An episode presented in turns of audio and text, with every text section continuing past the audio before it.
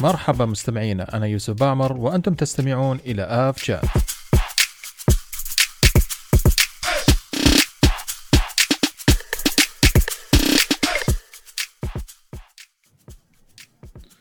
مرحبا مستمعينا في حلقة جديدة من آف شات الحلقة الواحد والعشرين بعد الذكرى الأولى للآف شات وإن شاء الله تستمر تستمر مسيرة الآب شات بإذن الله تعالى من هذه والأفضل إن شاء الله تعالى. ينضم معي في هذه الحلقة الزميلي عمران. مساك الله بالخير عمران.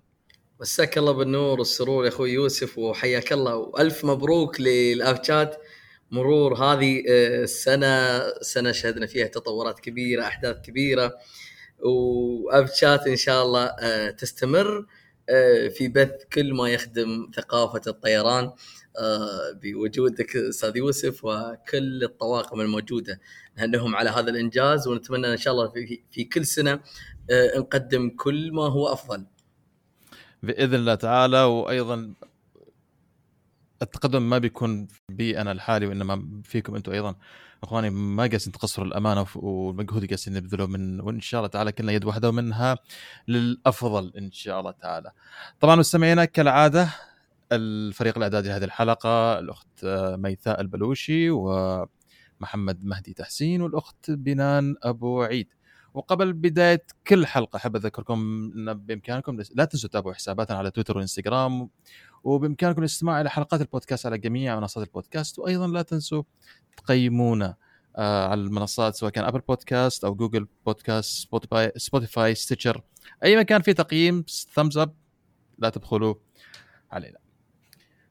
طيب آه، عمران الحلقة هذه أيضا راح نستمر باستضافة أكاديمية أكاديمية خليج أحد الأكاديميات المميزة والمعلومات اللي أعتقد راح تكون نشطة جدا. آه على الأكاديمية هذه ومميزه جدا على الأكاديمية. طبعا المقابلة راح تكون في الفقرة الثانية لحلقة اليوم. راح نبدأ الحلقة, هذه طبعا بالفقرة الرئيسية فقرة الأخبار. آه خلينا نبدأ وأيضا راح نبدأ بالفقرة أو بالأخبار الإقليمية عمران إيش رأيك؟ اي هي هذه خير بداية نبدأ فيها وإن شاء الله المرة هذه تحمل أخبار إيجابية وجميلة بعيد عن الأخبار السلبية. بإذن الله تعالى، طيب تبدأ أنت ولا أبدأ أنا؟ لا عندك البداية. طيب يا سيدي على طار الأخبار الإيجابية الطيران العمانيه استلم الطائرة الثامنة من طراز 737 ماكس من أصل 20 طائرة تحت الطلب طبعا عمران ال Max رجعت عنا تطير في الأجواء والحمد لله الأمور آه، بدأت ترجع إلى سابق عهدها الحمد لله خصوصا لل Max. مبروكين عودة ال Max. يعني ال Max أتوقع سنة 2021 سنة خير كانت على ال Max. آه، شفنا دول كثيرة آه، أعادتها إلى أساطيلها. وبعد ما اجتازت الاختبارات خصوصا اختبارات ال FAA الهيئة الأمريكية للطيران أو الهيئة الفدراليه للطيران وهذا الشيء يدل يدل على أن آه، ال 737 Max قادمة بقوة آه، تخدم آه، قطاع أو شريحة كبيرة من الطائرات اللي هي الطائرات ذات البدن الضيق. وهاي خطوة جديدة يستاهلون الإخوة في عمان ونتمنى إن شاء الله التوفيق لهم ونشوف كل ما هو مزيد وإن شاء الله بعد يعني طائرات بتكون من من طرازات يعني اكبر أكبر مثل ذوات البدن العريض نشوفها إن شاء الله أيضا آه، عندكم سواء في خطوط آه، الجوية العمانية والطيران العماني أو في الطيرانات الباقية في المنطقة. بإذن الله بإذن الله تعالى، طبعا الاستراتيجيه الطيران العماني تغيرت نوعا ما عمران الآن آه، بدل التوسع راح يكون هناك تقليص وتركيز على ال share codes مع شركات الطيران الأخرى أو الكود نعم. share مع شركات الطيران الأخرى بدل ما يكون هناك توسع في, في الأسطول وأعتقد إنها هذه خطوة ذكية لتقليل التكاليف. إيش رأيك؟ أي هذه آه هذه خطوة أتوقع إنه مو بس الطيران العماني آه يعني قاعد يمر فيها. كثير من الطيرانات آه قاعدة آه تتشارك هذه الرحلات آه من بينها لتعزيز التحالفات الجوية. وفي نفس الوقت آه من من ناحية اقتصادية آه هي يعني يعني أمر بيكون إيجابي جدا آه لهذه الشركات خصوصا. في الفترة اللي نشهدها حاليا فترة التعافي من جائحة كورونا آه، تضطر أيضا بعض الشركات إلى آه، خطوات تكون أكثر اقتصادية. إيه نعم بالضبط بالضبط فيا فخصوصا زي ما شفت الأزمة الاقتصادية اللي صار هذه صار هناك تغيير في الاستراتيجية لشركات الطيران آه، في السلطنة وإن شاء الله تعالى أعتقد قرار معقول ومنطقي وإن شاء الله نشوف نتائجه بإذن الله تعالى في الأمد القريب ولو كان الود إنه يكون هناك توسع للأمانة في أصول الطيران لكن الأمور طيبة إن شاء الله تعالى. الظروف الظروف يعني أحيانا تحتم عليك اتخاذ بعض هذه الإجراءات وهذه مهم إجراءات آه، إخفاق كثر ما هي إجراءات آه، نهوض بقطاع الطيران. أنت تمر بظروف أقوى من آه، أقوى من المستطاع. ف أيضا شركات الطيران يعني قامت بخطوات جدا ذكية. هي مو لازم إنها يعني إنها تختار الطائرات مثلا اللي تحمل أعداد كبيرة وفي نفس الوقت أنت ما عندك الطلب اللي هو الطلب على السفر مثل ما قبل الكورونا فالطلب على السفر قاعد يرجع بشكل تدريجي وإحنا نشوف إن شاء الله أن الطائرات بتبدأ ترجع إلى سابق عهدها أو إلى أفضل من آه، العهد السابق. بإذن الله بإذن الله آه تعالى ويا نتمنى كل كل الاستراتيجيات المطبقة إن شاء الله من دول الخليج بالذات آه تكون إن شاء الله تعالى الأفضل إن شاء الله. بإذن الله. طيب يا سيدي خذ الخبر التالي اللي معك. الخبر الثاني بيكون من طيران الإمارات حيث اجلت طيران آه، الإمارات إلى موعد استلام آه، آخر طائراتها من طراز الايرباص ال A380 يذكر أن المشغل الأكبر لل A380 وهي طيران الإمارات آه، ضاعفت تشغيل رحلاتها باستخدام هذه الطائرة بعد التعافي التدريجي من جائحة كورونا. أصبح طيران الإمارات آه، تشغل هذه الطائرة إلى وجهات متعددة حول العالم. آه، طبعا آه، استلمت استلمت طيران الإمارات آخر الطائرات ال A380 في في مطلع العام الحالي 2021 صرحت ايرباص بأنها توقفت عن استلام طلبات تصنيع المزيد من هذا الطراز منذ 2019 اصبحت طيران الإمارات وهي المشغل الأكبر لهذا الطراز تمتلك 119 طائرة. آه، من طراز الايرباص A380 جميل آه. جدا. إي هذا آه. التاجيل التأجيل يعني أنا يعني أرجح أنه آه قد يرجع لأسباب تشغيلية لكن آه طيران الإمارات عائد بقوة خصوصا في في الفترة الأخيرة في ازدياد في الطلب على السفر.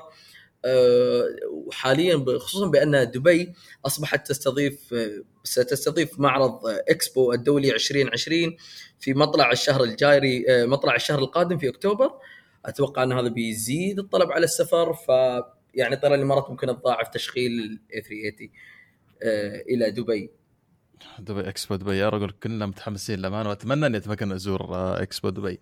آه سلام إيش رأيك بالخبر هذا؟ السلام عليكم وعليكم السلام والرحمه مساك الله بالخير أخوي يوسف. يا مرحبا مساك الله بالنور السرور. الله يحييهم الله يحييك ويبجيك. سعيد بالرجعة. last minute addition مثل ما يقولون. إحنا والله اللي سعيدين بهذا بهذه المداخلة الجميلة أخوي سالم. ولا شك أنت من من السابقين في الأب شات وهذه يمكن المفاجأة اللي كان يخبيها يوسف. بالضبط. بالضبط. مرحبا مرحبا أبو غنيم. منورنا والله. نور نورك يا أخوي يوسف. وقبل يعني لا ندخل إياكم على الحلقة أنا أهنيك على فريق العمل الجديد اللي عندك والبداية القوية من بعد آه ثلاثين ألف قدم.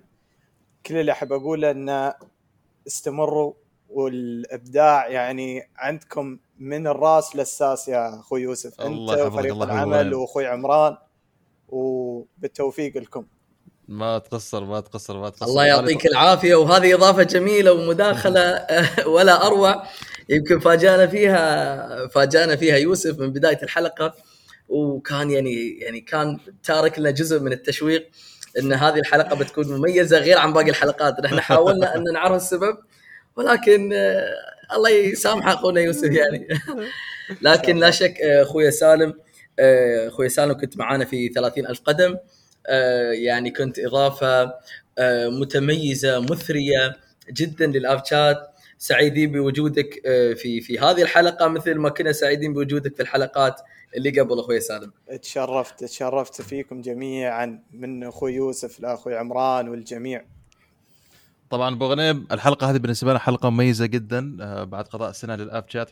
ووجودك أنت معنا في الحلقة هذه أيضا كان كان كان وجود صراحة بالنسبة لي على المستوى الشخصي آه، شيء جميل جدا وسعيد فيه انك إنك تواجدت معنا. ومتأكد إن الشباب لما يعرفوا في الجروب أيضا بيكونوا متحمسين راح يندموا انهم يسجلوا معنا الحلقة هذه. طيب يا سيدي عشان بس ما نطول كمان على المستمعين أبو غنيم يلا اعطنا شيء أخبارك. الحين يلا أنت معنا أنت الحين معنا في الحلقة استلم. خلاص ال- الخبر اللي عندي آه، طبعا خبر قطع طيران الاتحاد شوط طويل في ال 18 أشهر الماضية بعد تفشي الكوفيد 19 في إعادة بناء شبكاتها الجوية حيث الآن تمتلك ست- 65 وجهة. و أمر طبيعي يعني شيء نشوف الحين آه، طيران رد يتعافى. صحيح. ونشوف الوجهات قامت تكثر عند بعض شركات الطيران والقيود بدأت تفك مثل ما ما كانت مثل السابق فإعادة الشبكات وتوسعها هذا شيء طبيعي نشوفه حاليا خاصة الحين في فترة آه، شهر آه، أو موسم الصيف. نلاحظ أن الرحلات حتى على أماكن اللي هي ال seasonal flights مثلا على عندك سانتوريني أو ميكونوس أو حتى مثلا على ملقة هاي. الوجهات فتلاقي توسع آه، في هالشبكات مش فقط لطيران الاتحاد تلقاها عند شركات طيران كثيرة الحين. أكيد. بعد بعد لا تنسى منحنى الاصابات حول العالم. آه الحمد لله في في انخفاض مستمر. آه يعني حملات التحصين كان لها أثر جدا واضح على انخفاض الإصابات قامت وايد من الدول ب آه، رفع الكثير من الإجراءات والقيود المتعلقة بفيروس كورونا، رفع الحجر آه، الصحي للمسافرين، آه، السماح بالقدوم مثلا آه، بشهادة التطعيم. وهي فيها طبعا تشجيع آه، للناس على أخذ اللقاح. وفي صحيح. نفس الوقت انه آه، نحن لمتى ونحن بنوقف هذا القطاع المهم جدا عن آه، النمو؟ آه، بسبب هذه الجائحة. والحمد لله يعني العالم يسير إلى ما هو أفضل آه، بفضل الله خصوصا في الفترة الأخيرة. بإذن الله. وأعتقد زي ما ذكرنا في الحلقة الماضية أيضا السلطنة عندنا خلاص يعني تم رفع الحظر على الدخول من لجميع الدول. زي ما ذكرنا اللقاح هو الشرط الأساسي. آه، والخيار الثاني هو الحصول على فحوصات ال PCR حسب الاشتراطات الموجودة. وزي ما قلت لابد أن الحياة ترجع وتستمر الحمد لله أيضا منحنى الوبائي وبالإضافة إلى الأرقام الإيجابية جدا لنسب التطعيم ال- آه، اللي جالسين آه، أو جالسة تحققها دول كثيرة. والحمد لله. صحيح. الحمد لله رب العالمين. غير طيب، هذا عندك. اسمح لي أخوي يوسف عندك آه، عندنا في أبو ظبي الحين حتى فكوا الحجر عن القادمين من الخارج مهم. ممتاز آه، هذا يمكن يكون بعد سبب في توسيع الشبكات الحين تستغلها طيران الاتحاد إنها تفتح لأماكن وتصير إنها حتى ال- القادمون أو الارايفل يكون من نقطة أبو ظبي مش فقط من نقطة دبي أو الشارجة جميل جميل جميل والله. ويا عقبال البقية إن شاء الله تعالى. تفضل عمران المايك معك الخبر التالي معك.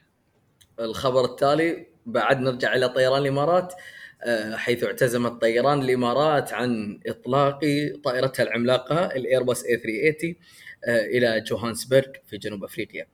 آه، تزامنا مع توسيع خط التشغيل إلى 28 رحلة اسبوعيا إلى جنوب أفريقيا. ابتداء من أكتوبر. تستمر طيران الإمارات في تشغيل رحلاتها إلى جنوب أفريقيا آه، بتسيير رحلات إلى كل من آه، كيب تاون ودوربن وجوهانسبرغ وتساهم طيران الإمارات في خطة دعم السياحة في جنوب أفريقيا. آه، يذكر أن دبي ترحب بزوارها حول العالم دون الحاجة آه، إلى إجراءات آه، الحجر الصحي. آه، فقط يتطلب مطار دبي أخذ مسحة PCR للقادمين إلى دبي لا تتجاوز صلاحيتها 48 ساعة. بالمناسبة يعني يعني صحيح إن الآن في الاماره الدولية ما طلب آه، آه، حجر صحي وشيء زي كذا لكن الأمانة النقطة اللي أريد أشيد فيها هو الالتزام الكبير آه، من المحال من المراكز السياحية الاقتصادية بالإجراءات الوقائية. أنا زميلي كان موجود في دبي من أسبوع آه، راجع وذكر فعلا فعلا إن هناك التزام كبير جدا آه، في اتباع. الإجراءات الصحية من ارتداء الكمام بالذات ارتداء الكمام. وأعتقد هذه نقطة إيجابية جدا للأمانة اللي جالس يصير آه، في دبي. فبرافو. ويا أتمنى الكل أيضا يحتذي بهذا المثال والله.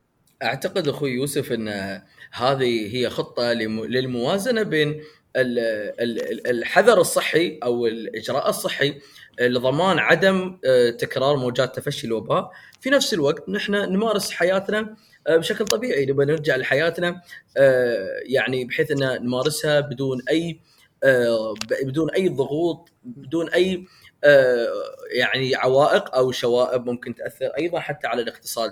فهذا ال- هذه الخطة اللي قامت تسويها آه، دبي للحفاظ على كل من الجانبين الصحي والاقتصادي ويشكرون عليها. بإذن الله بإذن الله تعالى. طيب غنيم تفضل. آه، الخبر الثاني آه، يش- يسر شركة مطار البحرين الإعلان عن استئناف الرحلة اليومية لشركة طيران بيكاسوس ب- آه، في مطار البحرين ومطار صبيحة جوتشن الدولي.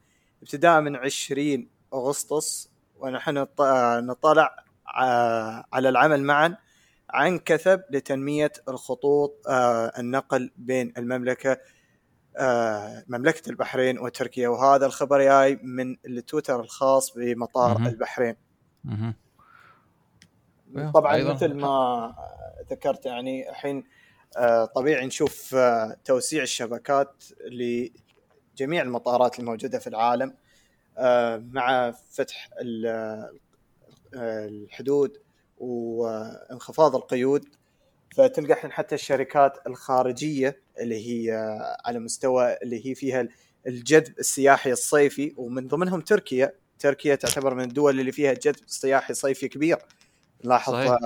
فعلاً. بدون ذكر دول وسياح بشكل عام. نلاقي تركيا يعني من الدول اللي آه، الناس ترتادها أو تروح لها على الصيف ف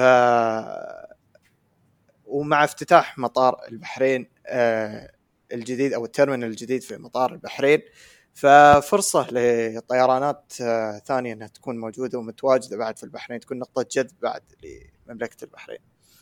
خلينا نكمل مع البح... في البحرين آه، بوغنيم أيضا آه، شركة أو رحلة تم بدأ بدأت خلينا نقول تم بدا تسيير رحلات شركة SunExpress بين مطار البحرين الدولي وأنطاليا كمان. آه، Sun, SunExpress هي شركة تأسست عام 89 ككيان مشترك ما بين لوفتهانزا والخطوط التركية. صحيح. والآن أيضا هناك رحلات مباشرة أيضا من البحرين وأنطاليا. أعتقد هذه أكثر حلقة فيها أخبار إيجابية. الحمد, الحمد لله. لله. هي رحلة بتكون رحلة واحدة اسبوعيا. آه، SunExpress يعني داخله دخول قوي على الخليج. وأيضا بشكل عام آه، مطار ال- البحرين آه، يعني قمنا نشوف فيه آه، يعني ازدياد في طير آه، أو خطوط أو رحلات الطيران الاقتصادي على البحرين. آه، شفنا طيران بيجاسوس شفنا Wizz Air شفنا طيران مثل ما تقول SunExpress آه، طيرانات آه، عديدة آه، يعني تصنف ضمن الخطوط الاقتصادية آه، قامت آه، تسير رحلاتها للبحرين وهذا آه، هاي خطوة إيجابية. آه، يعني إن دلت فإنما تدل على آه، زيادة السياحة نقدر نسميها الاقتصادية في البحرين وهذا عنصر إيجابي ونتمنى لهم إن شاء الله كل خير أخواننا في مملكة البحرين. بإذن نعم، الله بإذن تعالى الله. طيب من معاه الخبر التالي أنا باخذ الخبر الثاني لو تسمح. تفضل عمران الخبر الثاني من سلطنة عمان حيث وقعت الهيئة العامة للطيران المدني بسلطنة عمان اتفاقية مع شركة إيرجو العمانية لإجراء تجارب آه، لاختبار نظام إدارة الحركة الجوية للطائرات بدون طيار. ستتمكن الهيئة العامة للطيران المدني من إدارة حركة الطائرات بدون طيار رقميا إضافة على التسجيل والإشراف على خطور آه، خطوط سير هذه الطائرات. تهدف هذه الخطوات لتوظيف نظام مركزي مبتكر لإدارة أنشطة الطائرات بدون طيار وتسهيل الحصول على تراخيص آه، تشغيل هذه الطائر- آه، الطائرات حيث صرح آه، سعادة المهندس نايف العبري رئيس الهيئة العامة للطيران المدني بسلطنة عمان عن دعم الهيئة للحلول والابتكارات لتمكين استخدام التكنولوجيا الحديثة ضمن شروط الأمن والسلامة المعتمدة من منظمة الطيران الدولي الآيكاو. مشيرا إلى أن السلطنة مقبلة على حقبة جديدة آه، مشرفة آه، على استخدام طائرات بدون طيار آه، لاستخدامات متعددة مما يتطلب آه، تنظيم أكبر لعملية تسجيل آه، وترخيص أكثر سلاسة أتوقع آه، يعني البحرين آه، وسلطنة عمان آه، يعني قاعد قاعدة تواكب ال- العالم الجديد اللي هو عالم الدرونز. آه، هو لا شك إنه قطاع مهم جدا في في أمور هندسية أمور عسكرية. آه، فسلطنة عمان آه، يعني دخول هذا المجال دخول قوي جدا. أتمنى إن شاء الله لهم كل التوفيق. ونحن يعني صحيح أن نحن تركيزنا أكبر على الطيران المدني أو الطائرات النقل. لكن يجب أن لا نغض الطرف هذه صناعة قادمة بقوة وهي اللي توجه يعني نحو المستقبل في الفترة الأخيرة. ولا شو تقول أخوي يوسف؟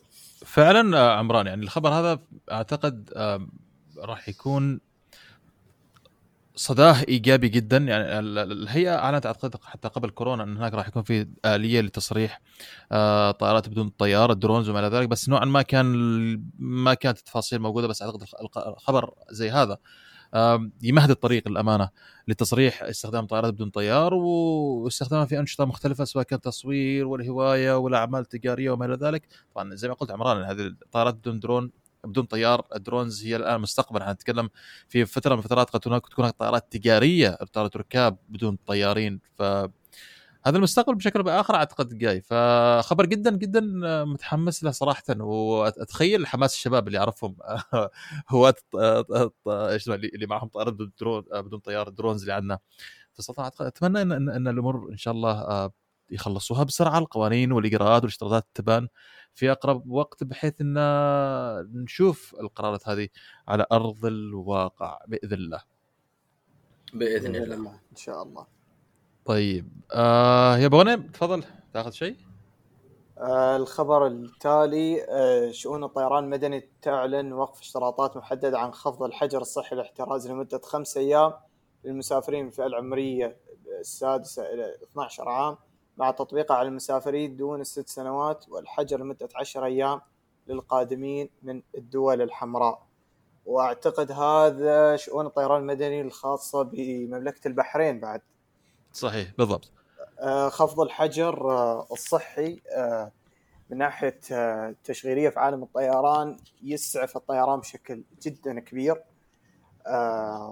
مثل ما شفناه يعني لاحظنا مثلا مطارات مثل مطار دبي عادت فيه الحركة والانتعاش بسبب عدم وجود الحجر الصحي وهنا يشجع الناس إنها تسافر على هذه المحطات. فخفض الأيام إن شاء الله خفض الأيام مش لمدة خمس ولا ثلاث أيام إن شاء الله عدم وجود الحجر الصحي وهذا اللي نامل نشوفه في جميع مطارات العالم. بإذن الله تعالى، طبعا القرار هذا للقادمين من الدول تحت تصنيف الدول الحمراء يعني بسبب اللي فيها الانتشار وبائي كبير. والدول أعتقد ما دون ذلك قد يكون الحجر الصحي أقل بكثير أو ما يوجد الحجر الصحي. آه باذن الله تعالى خير، طيب خلينا نكمل على الأخبار الإيجابية. آه الطيران العربية راح يبدأ يسير رحلات إلى مطار صحار من الشارقة بواقع ثلاث رحلات أسبوعيا وصار هذا بعد اتفاق أو بعد جهود بذلتها آه، مطارة عمان لفتح هذا الخط. آه، عبر الشارقة وصحار صحار الآن بدأ مع الوقت يبان على الخارطة عندنا في السلطنة. خطوة آه في, في في استقبال الرحلات وفتح الخطوط للأمانة. وأعتقد خيار الحمد لله خيار جميل جدا خاصة عندنا في شمال السلطنة في المنطقة اللي فيها كثافة سكانية عالية. فالحمد لله الآن عندنا ثلاث زي ما شايفين ثلاث تقريبا مطارات نبدأ نسمعها بشكل متردد. صراله ومسقط متعودين عليها. والآن دخلت الصحار أيضا. وأيضا مطار آه خصب مطار خصب آه، أيضا آه يعني بدأ بدينا نشوف أي نعم. آه هذه أيضا من المطارات المحورية في سلطنة عمان مثل ما تعرف مطار صلالة ومطار آه، مسقط. مطار مسقط اللي هو المطار الأساسي لكن آه مطار صحار أيضا مطار محوري مثل ما قلت في شمال السلطنة. منطقة ذات كثافة سكانية يخدم اهالي الباطنة بشكل عام ويسير رحلات أيضا إلى إلى أغلب الوجهات الإقليمية. يعني يسير هنا إلى دبي يسير إلى الدوحة. يسير إلى الكويت حسب علمي أيضا في الصحراء وهذه الخطوات الحين مثل ما سمعنا أن زيادة الرحلات إلى الشارجة. أشوف هذه خطوة إيجابية جدا وأتمنى كل خير. وخطوة جيدة يعني طيران آه، العربية آه، وأيضا آه، لأهلنا في صحار. بإذن الله تعالى. بما أنه في العربية شو رأيك إني أنا آخذ الخبر اللي عقبه؟ يلا عمران تفضل. أعلنت العربية للطيران عن انضمام شركة طيران أخرى إلى مجموعتها. وهذه المرة في باكستان آه، حيث يطلق عليها اسم Fly جنة أو كما تلفظ Fly جناح. وهي آه، تعني آه، باسم القائد العظيم وتمت تسميتها على اسم آه، محمد علي جناح آه، أول حاكم آه، عام لباكستان. وستكون أول شركة آه، طيران لهذه المجموعة آه، تخدم بشكل إقليمي آه، جنوب آسيا آه، حيث ستكون انطلاقتها من مطار كراتشي الذي يحمل كثافة سكانية عالية بعدد سكان يصل إلى 16 مليون نسمة الشباب من منكم عنده خلفية كبيرة عن عن الطيران العربية؟ أعتقد عبد الرحمن لو كان موجود كان راح يسترسل لأن أشوفه دائما متحمس للعربية وهو شايف ال- القصد يعملوه في الخطوط العربيه الطيران العربية يا أخي أعتقد مثال ممتاز جدا لإدارة الشركات الطيران للأمانة.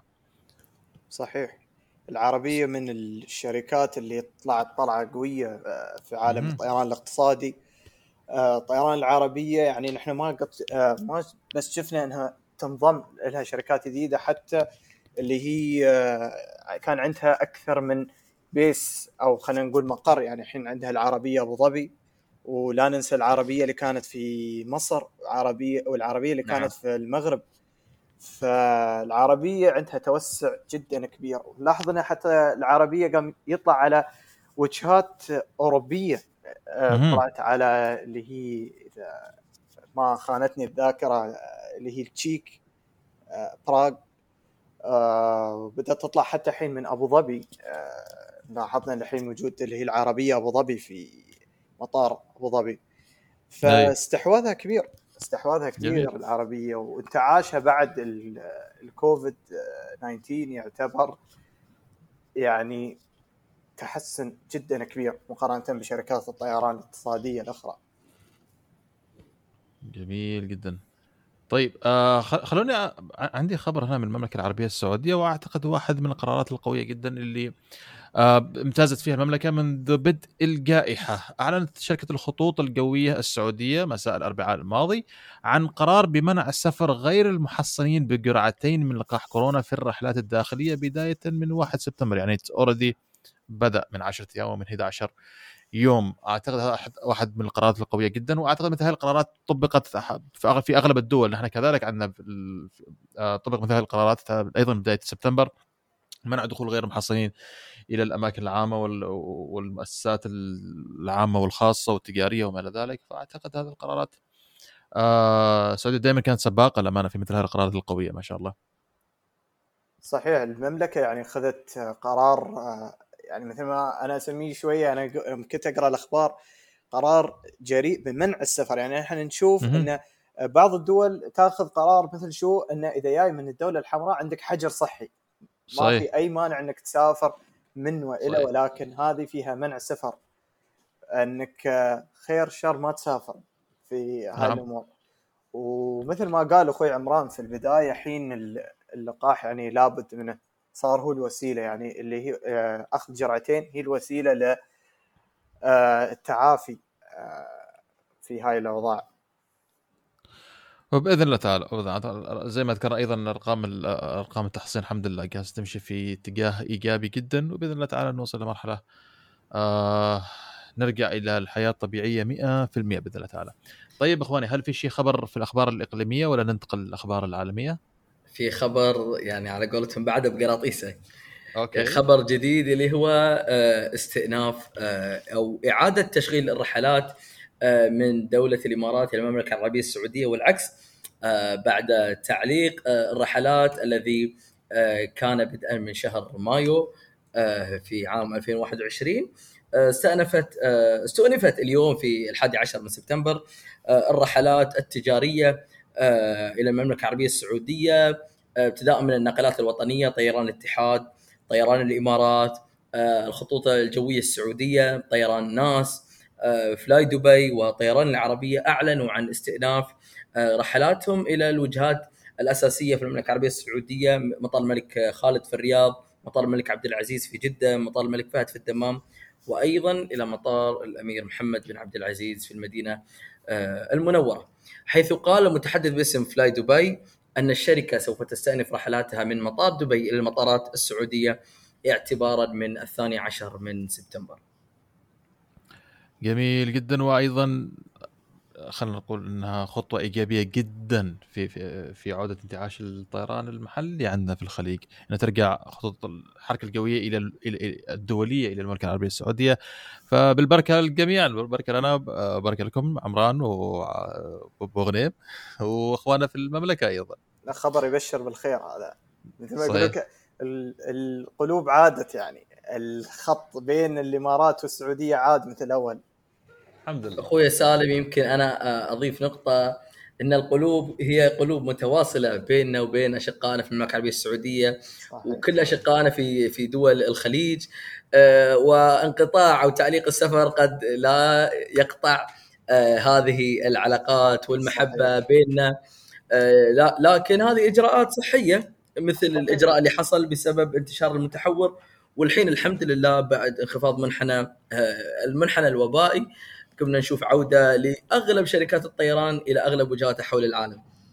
صحيح حق حق أي دولة إنها تأخذ قراراتها من من الناحيه الصحية ولا من الناحيه الاقتصادية ففي النهاية آه الاحترام يظل متبادل ومثل ما قلت القلوب التم وما لها أي علاقة مثلا من ناحية فتح السفر لها في النهاية الخليج كله واحد وأهم شيء يعني احترام قرارات دول آه لا أكثر ولا أقل.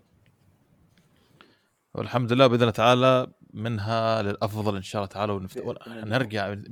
أنا قد متفائل يعني أعتقد إن شاء الله تعالى لا عودة لايام الحظر لا عودة لايام الاغلاق لا عودة إلى هذه الأيام المتعبة بإذن الله تعالى. وإن شاء الله آه نرجع إلى الحياة الطبيعية وكل شيء يرجع بإذن الله تعالى مثل ما كان وأفضل بإذن الله تعالى. طيب آه أخواني خلاص أعتقد خلصنا كذا الأخبار الإقليمية؟ هي خلصنا الأخبار الإقليمية وننتقل للاخبار العالمية. طيب طيب آه في الأخبار العالمية أعتقد أول خبر وأهم خبر حاليا أو يعني استكمال الموضوع اللي ذكرناه في الحلقة الماضية متعلق بأفغانستان إن مطار آه، حامد كرزاي في كابول بدأ يستأنف الرحلات الجوية الأفغانية المحلية وفي انتظار جهوزية المطار لاستقبال الرحلات الدولية إن شاء الله تعالى من وإلى أفغانستان. طبعا راح يكون تجهيز المطار أو اتخاذ آخر الإجراءات والمتطلبات هذه آه، بالتعاون مع هيئة الطيران القطرية آه، هيئة الطيران المدني في في في دولة قطر آه كنت متابع الأخبار الفترة الماضية إن تقريبا الأنظمة شبه جاهزة إن شاء الله تعالى بحيث انها ترجع الحركة القويه بشكل تدريجي الحركة القويه الدولية طبعا بشكل تدريجي إن شاء الله تعالى في مطارات أفغانستان والله يجيب فيها الخير إن شاء الله تعالى لأخواننا في أفغانستان. إن شاء الله تعالى. الله يكتب لهم كل خير وتعود آه، حركة الطيران وتعود الأوضاع آه، إلى أفضل مما كانت. والحمد لله هذا ان دل فانما يدل على آه، انخفاض التوترات اللي تشهدها البلاد. ولكن عمليات الإجلاء لم تتوقف وعمليات الإغاثة لم تتوقف بالرغم من الأحداث اللي صايرة في الفترة الأخيرة. وأسأل الله السلامة لكافة إخواننا في أفغانستان وكافة الناس. بإذن الله بإذن الله تعالى. طيب آه، من بيأخذ الخبر التالي؟ عندك عمران. طيب الخبر التالي الخبر التالي عندي من شركة ايرباص حيث سلمت ايرباص 40 طائرة لعملائها في آه، أغسطس آه، الماضي أو أغسطس اللي هو في 2021 شهدت انخفاضا في تسليم الطائرات الجديدة مقارنة بالشهر الماضي اللي هو شهر يوليو حيث سلمت 47 طائرة. سلمت ايرباص طائرات يصل مجموعها إلى 384 طائرة منذ مطلع العام الحالي 2021 حصدت مجموعة ال A 320 neo النصيب الأكبر من الطائرات الجديدة في أغسطس بنسبة تقدر ب 80% تقريبا بواقع 16 طائرة من طراز ال A 320 neo و16 طائرة أيضا من طراز ال A 321 neo طائرة واحدة من طراز ال A 321 ceo خمس طائرات من طراز ال A 220 300 طائرتين آه، من طراز ال A 350 900 طبعا تزعمت قائمة الزبائن من ايرباص في أغسطس طيران انديجو الاقتصادي من طائرات البدن الضيق. كما استلمت كل من الخطوط اليابانية وطيران كاثي باسيفيك الطائرات آه، ذوات البدن العريض اللي هي طبعا من طراز ال A 350 900 جميل جدا. وكمان عندنا طيران السلام نسيت ان استلم آه، الأسبوع الماضي أو هذا الأسبوع. أحد طائراته آه، من ايرباص 320 نيو آه، الطائرة كانت باسم مصيرة إذا ما نسيت. ما أريد أطلع الاسم من بالي بس يا أيضا طيران السلام أيضا استلم طائره جديدة من الايرباص 320 آه نيو أبو غنيم عندك شيء خبر دولي؟ آه الخبر اللي عندي اللي هي آه كافحت بوينغ لتسليم طائرات ال 787 هذا العام بسبب عمليات التفتيش وإعادة العمل المستمره المتعلق بالنقص تسطيح الجلد. في الآونة الأخيرة الفجوات بين أجزاء حاجز الضغط الأمامي. آه بوينغ تواجه ضغط الحين حاليا عشان موضوع ال 737 ماكس وخاصة الحين طائرة جديدة يعني من بوينغ بتطلع الحين في الأجواء اللي هي ال triple 7 X. وهذا التفتيش يا من بعد خبر اللي هو ال FAA اللي هي ال Federal Aviation Administration اللي هي الطيران الخاصة بالولايات المتحدة. عن إنها ما بتصرح لطيران ال triple 7 X إلا بعد 2023 فهاي عمليات التفتيش على ال 787 آه أنا أعتبرها من منظوري الشخصي آه سبب منطقي أو آه وسبب آه لأمور السلامة. السبب المنطقي هو إذا تسمح لي أخوي يوسف يعني أتكلم فيها آه البوينغ 787 طائرة ذات الجيل الثالث وهي طائرة أنا أسميها ال risky aircraft. ليش؟ لأن هي أول طائرة طلعت طلعة آه قوية جدا لأن التكنولوجيا اللي فيها عالية جدا. وإذا تسمح لي فيها أخوي يوسف بس بتكلم فيها من ناحية آه فنية بس لإفادة المستمعين. أكيد تفضل نعم. ال 787 آه فيها نظام عدم توليد الهواء من الخارج. ال 787 تولد هواءها من داخل الطائرة اللي هو عندها ال generator الخاص بتوليد ال bleed air اللي هو الهواء المسحوب من الداخل وهاي. وهاي الميزة تواجدت لأول مرة في ال 787 ثاني شيء عندك نظام اللي هو ال generator الخاص المولد الخاص لل 787 يختلف عن الطائرات الأخرى، الطائرات الأخرى يسمونه ال IDG اللي هو ال internal integrated drive generator. في 787 اسمها ال VFSG اللي هو ال variable frequency starter generator هو عبارة عن مول جهاز يشتغل بنظامين يعني جهاز آه مثل ما يقولون 2 in 1 هذا الشيء الثاني. والشيء الثالث والأخير سطح الطائرة نفسه مصنوع من composite materials اللي هي المواد المخلوطة. لو نلاحظ إن ال 787 شكلها خفيف. ليش شكلها خفيف؟ بسبب ال ال الجلد أو الجسم المستخدم. المستخدم اللي هو ال composite فهذا ال composite يعتبر تحدي أيضا للطائره نفسها لأنها واجهت مشاكل. الطائرات الجديدة. بشكل منطقي بتلقى عليها modification 15 سنة وزيادة. وهذا الشيء منطقي وعمليات التفتيش هاي طبيعية جدا. و787 عشان تتم ثابتة على نجاحها لازم هاي عمليات التفتيش وهال modifications تي بين فترة وفترة. بالضبط. والتجديد طبعا بوغنيم اللي صاير طبعا اللي صاير الحين الحين على ال 787 هي أيضا بسبب الإشكاليات اللي صارت مع الماكس. وأضف إلى ذلك النقاط اللي ذكرتها وأعتقد فعلا اللي يشوف الطائرات اللي قبل ال 78 والطائرات اللي بعد ال 78 350 مثالا فرق كبير جدا. كانك تتكلم تذكر لما لما نزل آيفون أول آيفون كيف كان الفرق الهواتف قبل الايفون الهواتف بعد الآيفون؟ صحيح. ففعلا أعتقد الطائره فعلا عملت نقلة كبيرة جدا. في عالم الطيران. طيب عمران سمعنا صوتك يا سيدي والخبر اللي معك. آه الخبر اللي عندي آه بعد آه من الإمارات نقدر نقول حيث آه عملت إحدى الشركات عن آه أو إعلان عن أول طائرة شراعية كهربائية آه تهبط على الماء أو ما أو ما تعرف بالسي جلايدر.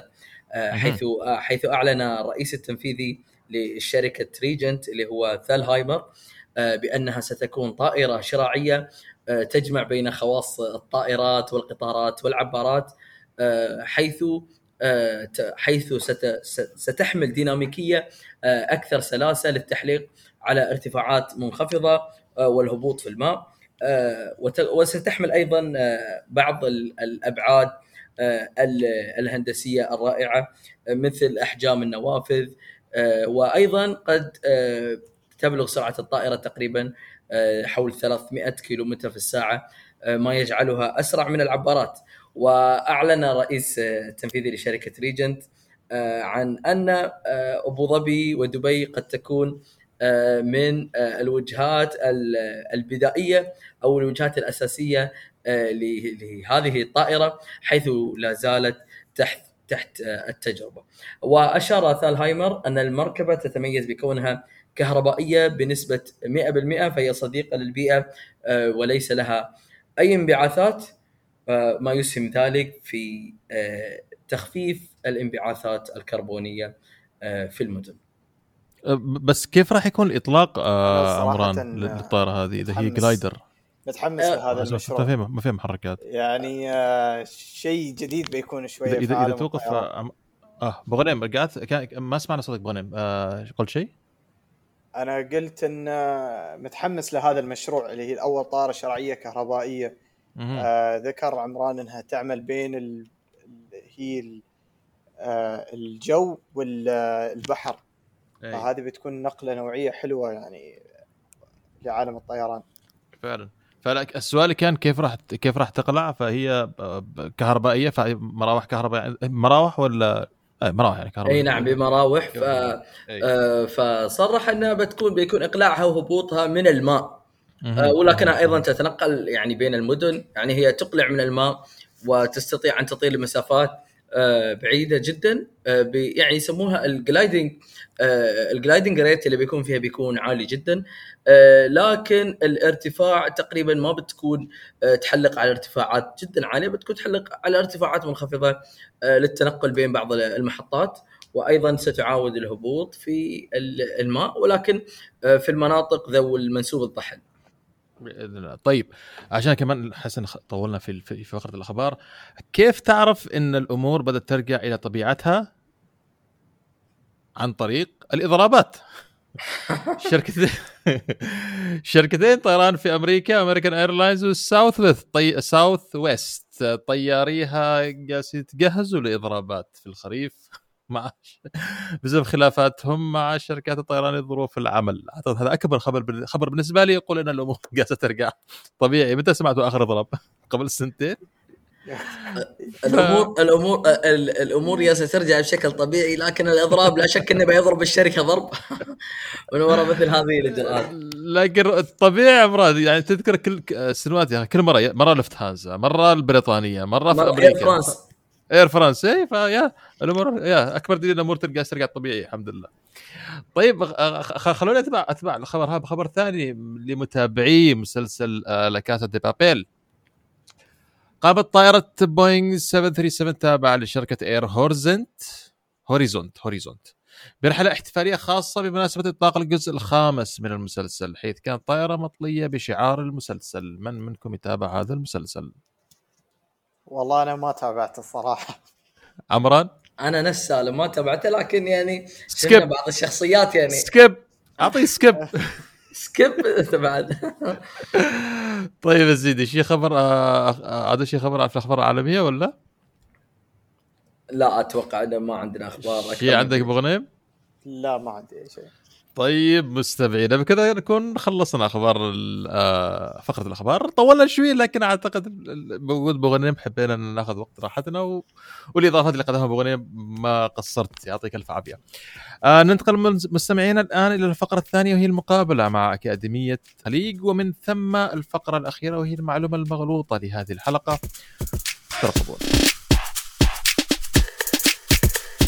مرحبا مستمعينا في الجزء الثاني والفقرة الثانية من حلقة اليوم ومقابلتنا مع أكاديمية الخليج للطيران. آه، ينضم لنا من الأكاديمية الكابتن عبد العزيز. آه، مرحبا عبد كابتن عبد العزيز.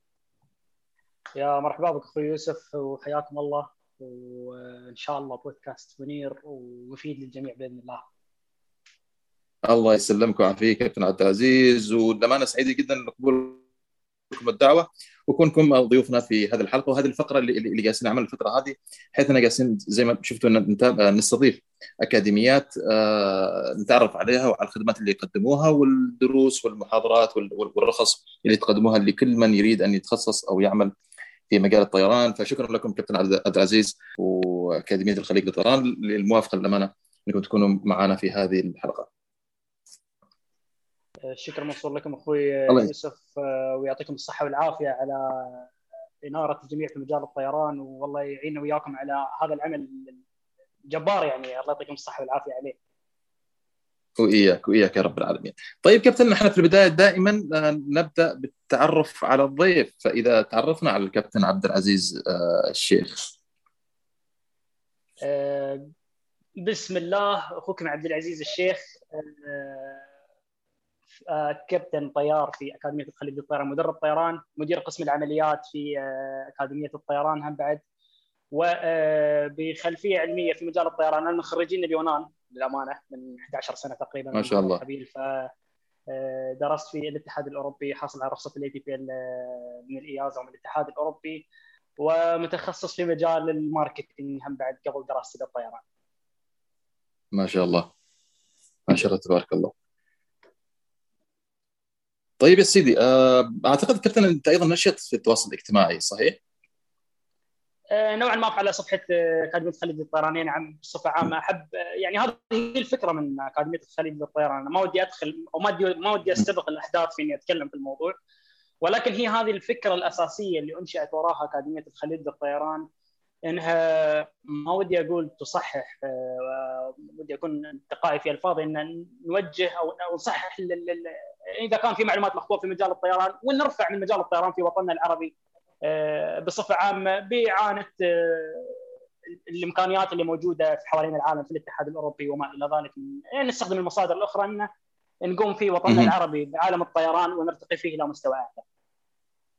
جميل جدا جميل جدا وفالكم التوفيق وأنتم جميعا من يجتهد كابتن في آه، إيصال ثقافة الطيران وتصحيح المغالطات الموجودة في هذا العالم. طيب كابتن خلينا الآن دخلنا آه، بنقاش حول أو ذكر الأكاديمية آه، عرفنا على الأكاديمية كابتن متى تأسست والموقع أو ليش تم اختيار هذا الموقع للأكاديمية؟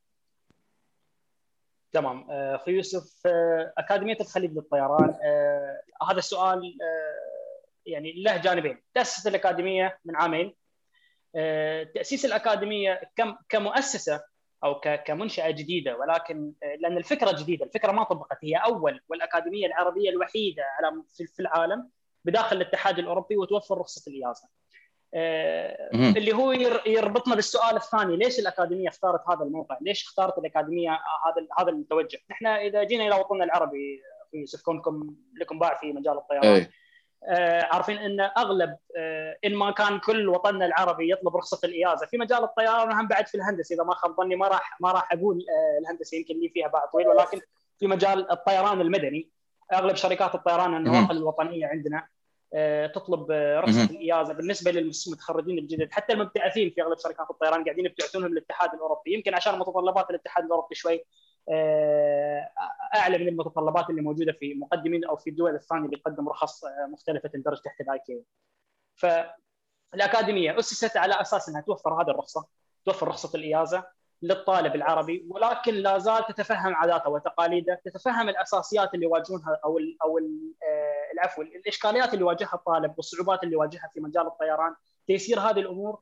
وفي نفس الوقت إن إن ال standard أو خلينا نقول آه، الأساسيات اللي موجودة اللي توفرها الأكاديمية آه، عارفه فيها متطلبات الطالب العربي، عارفه فيها متطلبات الوطن العربي، عارفه فيها متطلبات شركات والنواقل ال- الجوية العربية وتوفرها للطالب. كلها تحت سقف واحد.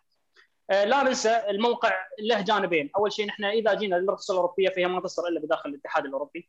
آه، فنحن لابد أن نختار واحدة من ال 28 دولة اللي في عند دول الاتحاد الأوروبي. نختار دولة قريبة لنا من ناحية الموقع الجغرافي، نختار دولة آه، نحن طالب الطيران عنده 70% أو 60% من دراسته هي عبارة عن ساعات طيران عملية والباقي المواد النظرية، فساعات الطيران العملي هذه بالنسبة للمتدرب أنتم أدرى أنها تحتاج إلى طقس أو مناخ مناسب. آه، اليونان غنية عن صحيح. التعريف في هذا الموضوع. آه، واحدة من المشاكل الثانية اللي تواجهنا في وطننا العربي الماديات. آه، نحن دائما طبعا ننصح ونقول لا يحط الواحد من الماديات هي أساس الأساسي للاختيار أو لمجال الطيران أنا ما اختارها بناء على السعر ولكن أنا هم بعد أحط في حسبتي ان أنا مقدرتي المادية لا يكلف الله نفسا إلا وسعها.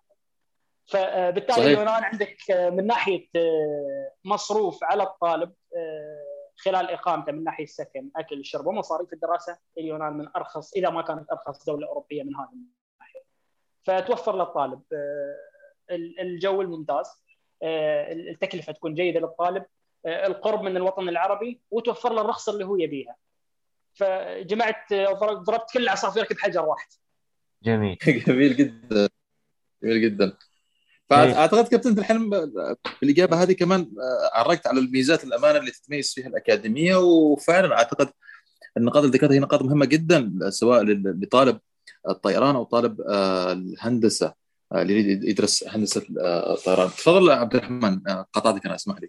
أو لا لا والله عاد بس هو جميل إن كابتن عبد العزيز نوه على الصعوبات اللي بيواجهها الطالب العربي خصوصا في دراسة الطيران.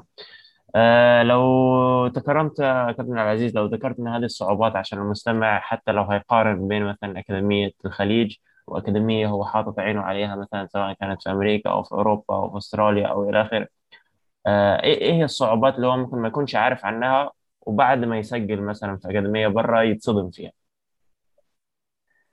تمام عبد الرحمن هو هذا السؤال آه عبد الرحمن شوي متوسع ومتفرع جدا يعني خلينا نذكر لك من الأساسيات اللي آه أنا شفت الطلاب يواجهونها وأنا شخصيا واجهتها في الفترة اللي أنا درست فيها من فعلا هي فترة طويلة من 10 12 سنة ولكن لا زال هذه الصعوبات لا زال لين اليوم تواجه الطلاب.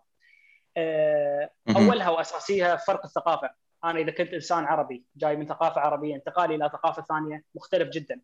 آه الصعوبات في اللغة اللي راح أواجهها، آه، إحنا الأكاديمية فيها الطاقم الإداري أغلبه عربي الطاقم التدريبي في مدربين instructors عرب qualified أو مؤهلين من الاتحاد الأوروبي. آه، حاملين الجنسيات العربية متحدثين باللغة العربية طاقم ال operations الموظفين اللي موجودين في الأكاديمية هم بعد عندنا جنسيات فعامل اللغة يفرق كثير التواصل بين الطلاب إجراءات الورقية. ننتقل للمرحلة الثانية.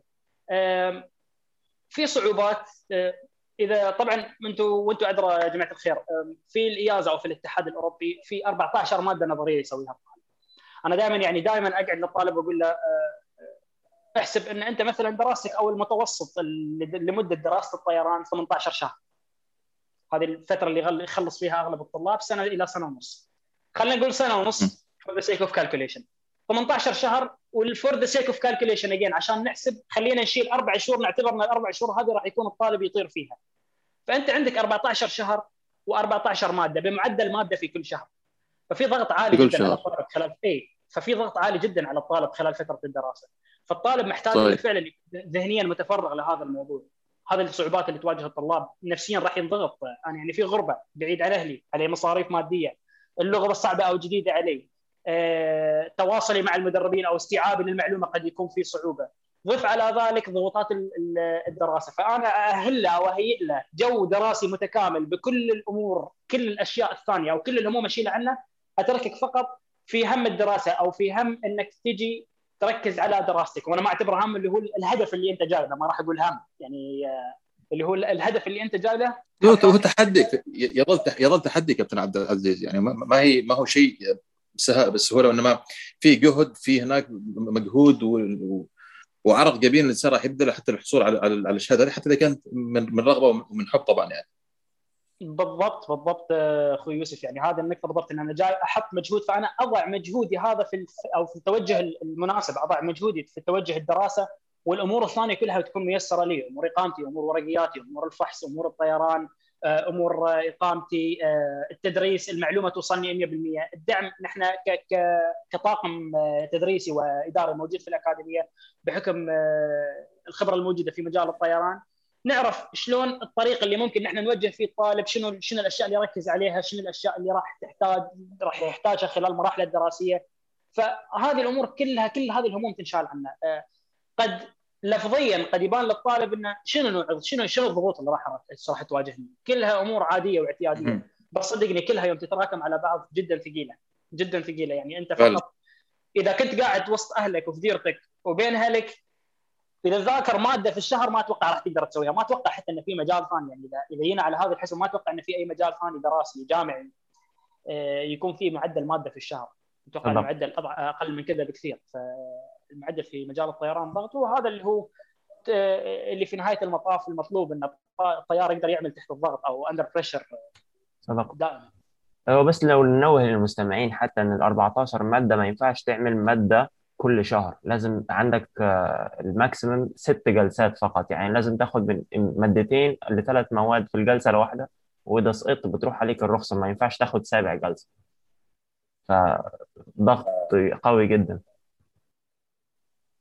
ومعلومة صحيحة عبد الرحمن بس أحب أعقب عليها بسيط. انه هذا هذا في في نقطة الاختبارات. أنا كنت أكلم يعني موضوع المادة في كل شهر هذا موضوع المذاكرة ولكن نفس ما تكرمت ذكرت فعلا. موضوع الاختبارات الطالب عنده ست محاولات في هذه الست محاولات لازم لازم يخلص ال 14 مادة فلازم يوزع ال 14 على الست محاولات. ونحن دائما حتى لما في, في أحد النصائح اللي نعطيها للطلاب أن ما أقول له أنت لا تنظر إن عندك ست محاولات أنت عندك أربع محاولات في ثنتين تتركهم صمام أمان في حال إن بعيد الشر رسبت في مادة يكون عندك خطوة ثانية إنك أو عندك مجال إنك تعيد هذه المادة. صحيح. آه هذا أمور واردة. فدائما يعني هي 14 مادة على أربع محاولات. يعني بمتوسط أربع مواد آه على كل جلسة. صحيح صحيح صحيح صحيح. جميل جدا. طيب تفضل عبد الرحمن. آه لا آه، تفضل أتوقع السؤال معك القادم. طيب ده بدا بدأنا نتكلم عن المواد وضغط العمل. كابتن إيش هي الدورات التدريبية اللي اللي تقدمها الأكاديمية للطلاب؟ آه، تمام. آه، هو في نقاط آه، أنا آسف أخوي يوسف برجع خطوة للوراء بس أنا في نقاط آه، مهمة يمكن راحت عن بالي. آه، ألا وهي مثلا آه، موقع يعني إذا نحن ما تكلمنا بالتفصيل عن المميزات وإنما تكلمنا عن الصعوبات اللي واجهها الطالب. ما أدري إذا راح نتطرق لهذا الموضوع بعدين. آه، بس أنا ذكرت الصعوبات إيه؟ أنا ذكرت الصعوبات اللي تواجه الطالب بس ما ذكرت أنا بالمقابل شنو الأشياء اللي أنا ممكن أسويها للطالب اضافيا من كأكاديمية الخليج للطيران.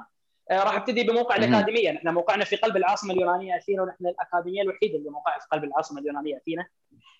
فهذا يسهل على الطالب تواصلاته نقله وروحته وجيته كل هذه الأمور موجودة. يعني مثلا من بين الأشياء اللي مشمولة في الباكج اللي موجود في في برامجنا الدراسية شو ما كان البرنامج الدراسي يشمل نقلك من وإلى الأكاديمية من وإلى السكن من وإلى المطار في رحلاتك يشمل زيك الدراسي يشمل عندنا دورة تأسيسية. هذا الموضوع أنا اهم بعد من النقاط اللي عندنا في الطلاب اللي موجودين عندنا فوق تقريبا 40 أو 50 طالب من الدول العربية. ممتاز. لاحظت لاحظت إن المو... أغلب الصعوبات اللي يواجهونها في اللغة الإنجليزية. فأنشأنا دورة تأسيسية في اللغة الإنجليزية الرياضيات الفيزياء الخاصة بمجال الطيران من غير أي cost إضافي. تنشمل تنشمل في دوراتنا الدراسية. فإذا اندمج أو إذا التحقت بالأكاديمية في الدورة الدراسية تحصل على هذه الدورة التأسيسية. اللي هي تعطي تقوية في اللغة الإنجليزية والرياضيات الخاصة بمجال الطيران اللي هي أغلب أغلب الأسئلة اللي أنا دائما أواجهها إذا عندي ضعف في اللغة الإنجليزية شنو أسوي؟ آه هذه ما أتوقع إنها تواجه آه فيها إشكالية بعد الدعم آه اللي إن شاء الله راح يحصل عليه. وإذا كان في احتياج لأي دورات إضافية هم هذا خيار آه، موجود للطالب. آه، اسمح لي أبو أنا طلعت من الموضوع وراح عني سؤالك. لا بالعكس. تكرر لي السؤال مرة ثانية. بالعكس كابتن والله يا سيدي السؤال كان طبعا أول شيء أشكر كابتن إنك رجعت نقطة مهمة جدا آه، اللي وضحتها والسؤال كان آه، عن الدورات كابتن اللي تقدمها الأكاديمية. وانواعها. تمام. الدورات جميع الدورات من الصفر إلى ال ATPL أو إلى رخصة النقل الجوي آه، أي دورة خاصة بالطيران المدني. يعني نتكلم على الرخصة الخاصة الرخصة التجارية اللي هي دائما هي اختلاف الفاظ لا أكثر يعني في الولايات المتحدة الأمريكية دائما يقول لك رخصه ال CPL آه، آه، هذه نقطة بعد هم آه، أخوي يوسف إذا تسمح لي أنا اسهب فيها شوي لأن فيها معلومة مغلوطة منتشرة دائما. أغلب الناس تجي تقول لك أنا أبي رخصة ال CPL فقط. يعني قد يكون مثلا الوضع المادي مو ميسر أو إنه يتوقع إن أنا في أشياء إضافية قاعد أحصل عليها مو موجودة. الفكرة كلها في اختلاف المسميات.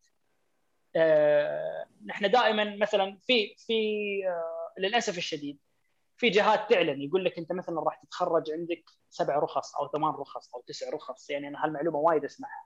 يقول لك راح تتخرج معك PPL وال CPL و multi engine و IR و night rating يعدد لك رخص فأنت تشوف إن التعدد والكمية مقابل المبلغ المادي آه، يملى العين. بينما أنا أروح هذه الرخصة ويعطوني بينما أنا أروح هذه الأكاديمية ويعطوني فقط رخصة ATPL رخصة واحدة. وين البقية؟ هو إيه، بالضبط. فيحس إنه لا أنا هذا ال package طيب. اللي فيه تسع رخص هذا أحسن لي. ما في طيار ما في طيار في العالم يملك أكثر من رخصة واحدة. آه، هي آه، لأن أنت إذا عندك مثلا PPL أو رخصة الطيار الخاص ال private pilot license إذا حصلت على CPL الرخصة اللي بعدها اللي هي ال commercial pilot license by default أو يعني ال CPL موجودة فيها صلاحيات ال PPL فأنت ما راح تكون حامل لرخصتين منفصلتين راح تكون حامل لرخصة واحدة هي الرخصة الأعلى منهم. أها واهم بعد يعني آه، من المعلومات اللي تنتشر يقول لك رخصة الطيران الليلي ورخصة الطيران بالعدادات بينما هي ما رخص من مسماها اسمها night rating و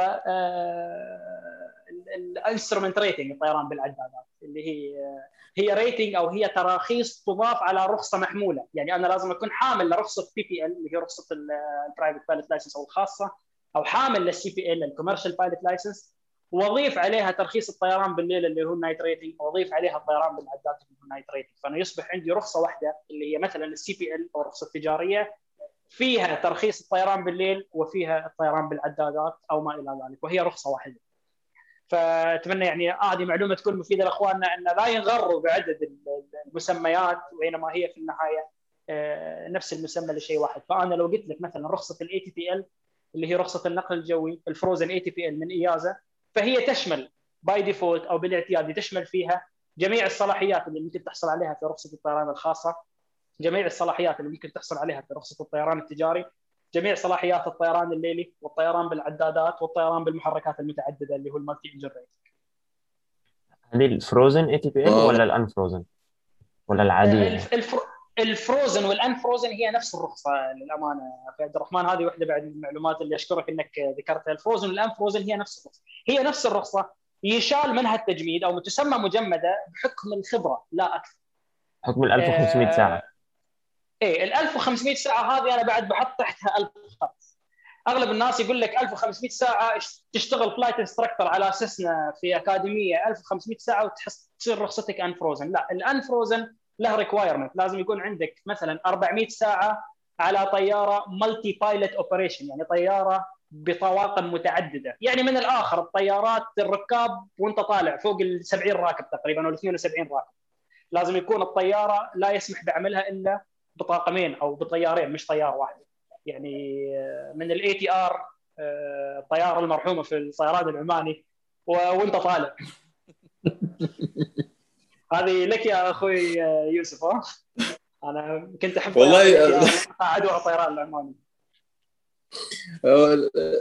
يلا شرف يا خير إن شاء الله تعالى.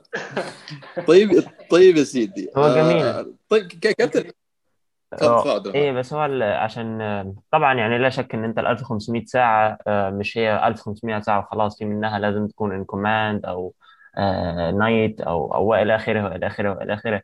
بالضبط. أنا ما ما ما دخلت في تفاصيلها نعم وإلى آخره. ولكن دلوقتي ال frozen ATPL هي مش بس الامتحانات النظرية؟ آه لا هذا هذا ال ATPL theory أنا ما ودي أتطرق لهذا الموضوع بالتفصيل لأنه راح أتوه الناس اللي تسمع. بس راح أعطيها كمعلومة في عبد الرحمن.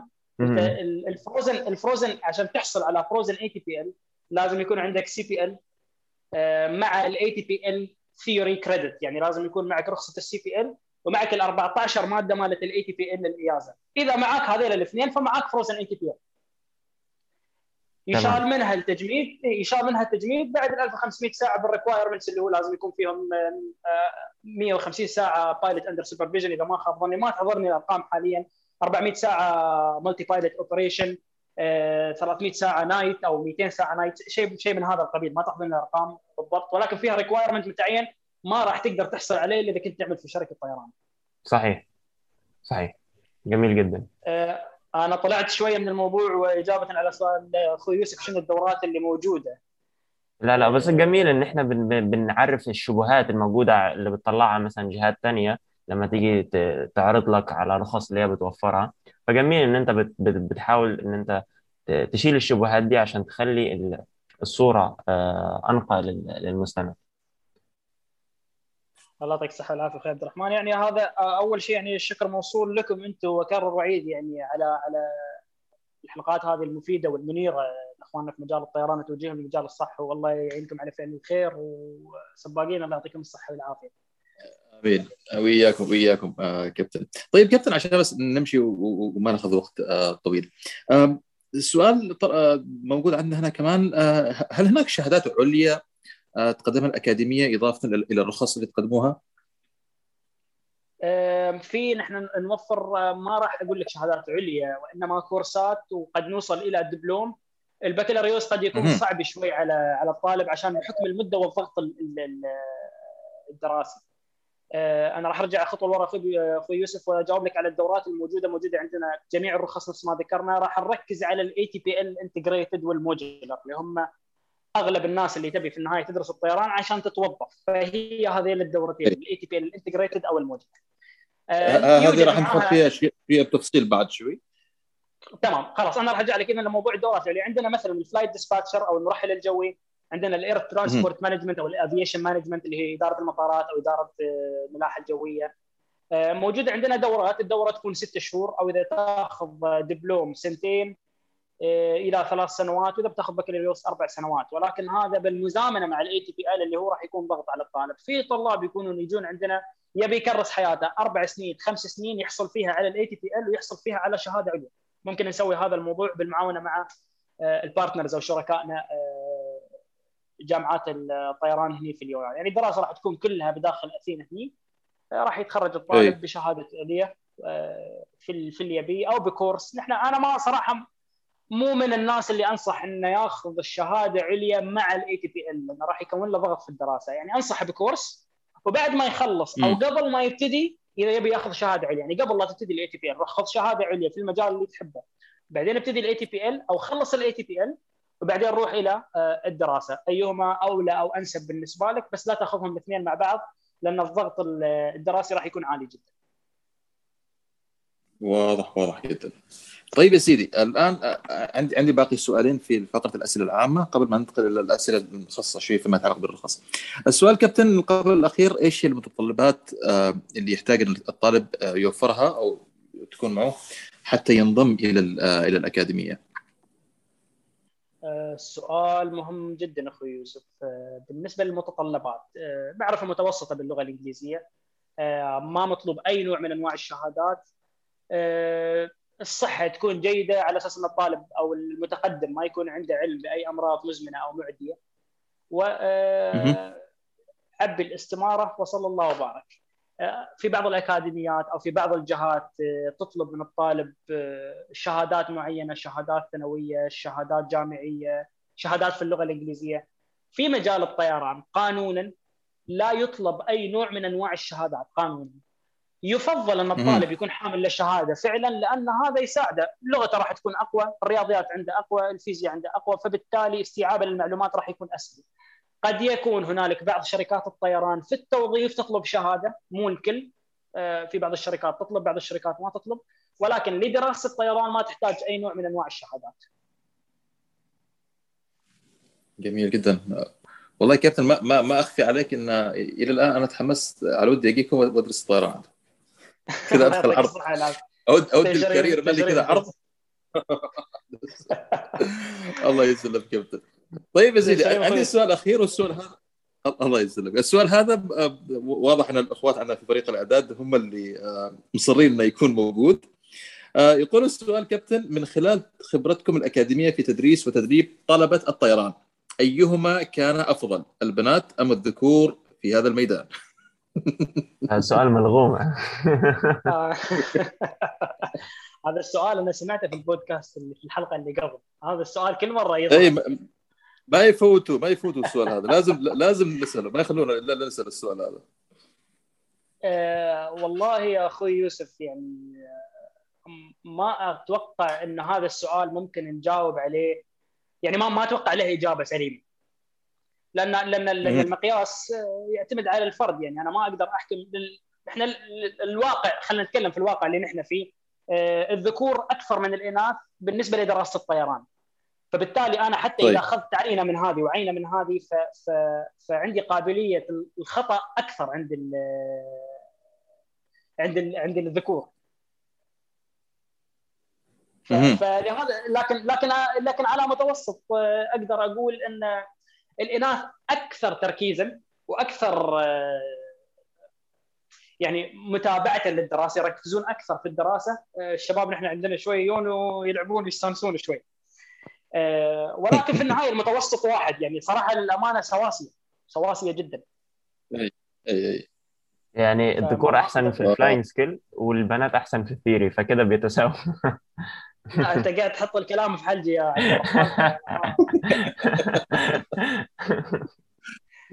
يعطيك العافيه كابتن طيب يا سيدي ال- ال- الحين آه، راح نتحول كابتن عبد العزيز إلى إلى اسئله متعلقة حول رخص الطيران وأعتقد الكابتن عبد الرحمن راح يدير الدفه في ال- في الجزئية هذه. تفضل عبد الرحمن. لا تسلم والله. آه، إحنا اتكلمنا شوية عن الرخص بس عايزين نعرف بالضبط إيه هي الرخص اللي بتوفرها الأكاديمية؟ غير آه، آه، الأحسن إن إحنا آه، نذكرهم واحدة واحدة إذا تكرمت تمام. نوفر رخصة البي بي ال سي بي ال اب تو فروزن اي تي بي ال مع ال type ratings up to line trainings هذول مش رخص ولكن أنا قاعد أقول لك ال course ات اللي موجودة. آه، كل ال ratings اللي موجودة ال night rating multi engine rating instrument rating ال PBN ال UPRT ال MCC ال multi crew cooperation كل ما يندرج تحت هذه الرخص. طبعا عندك الرخص الاستثنائية نفس ال balloon ال sea planes هذيلا خارج نطاق المحادثات أتوقع. يعني بس airplane مش aircraft تمام جميل. آه،. آه، لا ال rotor aircraft ما عندنا aeroplanes ماشي تمام جميل جدا. آه، طيب ال ال- ال type rating آه، ينفع أي طيارة هو؟ أي بوينج أيرباص بمباردير إيه؟ عندنا ال Dash آه، 400 ال ATR 72 42 آه، عندنا البوينغ 737 الكلاسيك والنكست جنريشن والذو الكلاسيك از نوت فاليد مش مستخدمه كثير ولكن موجودة وال A320 وال neo يعني عندكم كل دول ال simulator بتاعتهم صحيح؟ مو- موجودين موجودين with- within cooperation with other providers بس انت راح تاخذهم عن- أو عفوا راح تاخذهم عن طريق جلفير academy مالك راح يكون كله في جلفير اكاديمي يعني آه، ال training في أجزاء منه بتكون outsource لأكاديميات تانية أو مراكز تانية صحيح؟ مش outsource لأكاديميات ثانية. أنت تتكلم مثلا على simulator A320 ففي أوروبا يمكن في اثنين أو ثلاثة موف- يوفرون ال training أو open training أنا أكلمك آه،. أخوي عبد الرحمن. إذا تتكلم على open training يعني مثلا إذا كان عندك simulator في لفتانزا لفتانزا ما راح تعطي أي واحد يستخدم ال simulator ماله. امم صحيح. okay. فأنا أكلمك على open source simulator وطبعا ال simulator قيمته بملايين فما راح تلاقي صحيح. الناس عندها تتكلم Yes. على ال simulator انت محتاج full motion وبعدين محتاج ال base check on an actual aircraft جميل جدا. آه السؤال الجاي هو المدة الزمنية اللازمة ليتخرج منها الطالب الأكاديمية للحصول على رخصة ال modular وال integrated آه نتكلم على الرخصة ال average اللي بياخدها الطالب العادي قد إيه بياخد عشان يخلص وإيه هي ال regulation أو اللي هو أقصى مدة يقدر يستخدمها لحد ما يطلع الرخص. آه، تمام. هذا الجواب أو هذا السؤال له جوابين لأنه يعتمد إذا الطالب اختار ال modular أو ال integrated راح أتكلم بس بصفة بسيطة عن الفرق بينهم. ال modular آه، هي أغلبها دراسة عن بعد. أنا أتكلم عن القسم النظري في ال modular. آه، الطالب راح يدرس ال 14 المادة النظرية آه، راح يأخذ الكتب ويذاكر بروحه. ويجي للأكاديمية للمراجعة فقط مع مدربين الطيران ومن بعدها يروح للاختبارات النظرية. وساعات الطيران آه، كل ما يجي يعني هذا الموضوع أو الموديلر نحن عامة موجود للأشخاص اللي ما يقدرون يلتزمون بالأكاديمية، ما يقدر يلتزم بدوام كامل مثلا الموظف آه، وهذا موجود عندنا إحنا. عندنا موظفين آه، موجودين من الطيران العماني من الخطوط الجوية القطرية آه، من كذا شركة طيران موظفين في جهات مختلفة. من بينهم مهندسين موجودين في شركات طيران حاليا. قاعدين يدرسون طيران طيران ويانا. وفي نفس الوقت لا زالوا موظفين في الشركات اللي هم فيها. فشنو يسوي؟ ياخذ إجازات مع ال ID 90 يقدر يسافر بسعر رخيص جدا.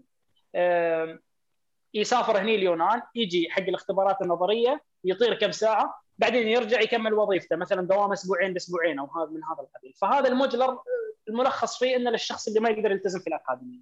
ما أنصح فيه إذا الشخص عنده أي إمكانية التزام في الأكاديمية ما أنصح فيه لأن أغلب المعلومات مصدرها الدراسة الشخصية. آه، نجي إلى ال integrated. ال integrated هو عبارة عن دورة متكاملة بداخل الأكاديمية 14 مادة نظرية فيهم 800 ساعة ground school أو تدريس نظري بداخل الأكاديمية لل 14 ماده و230 ساعة طيران. هذه بدوام كامل طول الأيام الأسبوع الطالب يكون مقيم هنا في الدولة. المدة الزمنية آه، اللي أغلب الطلاب أو الأفرج المتوسط للطلاب 12 إلى 18 شهر آه، اللي هي سنة إلى سنة ونص يكون مخلص دراسته. هذا الطالب المتوسط. يقدر يمددها إلى مدة أقصاها 36 شهر.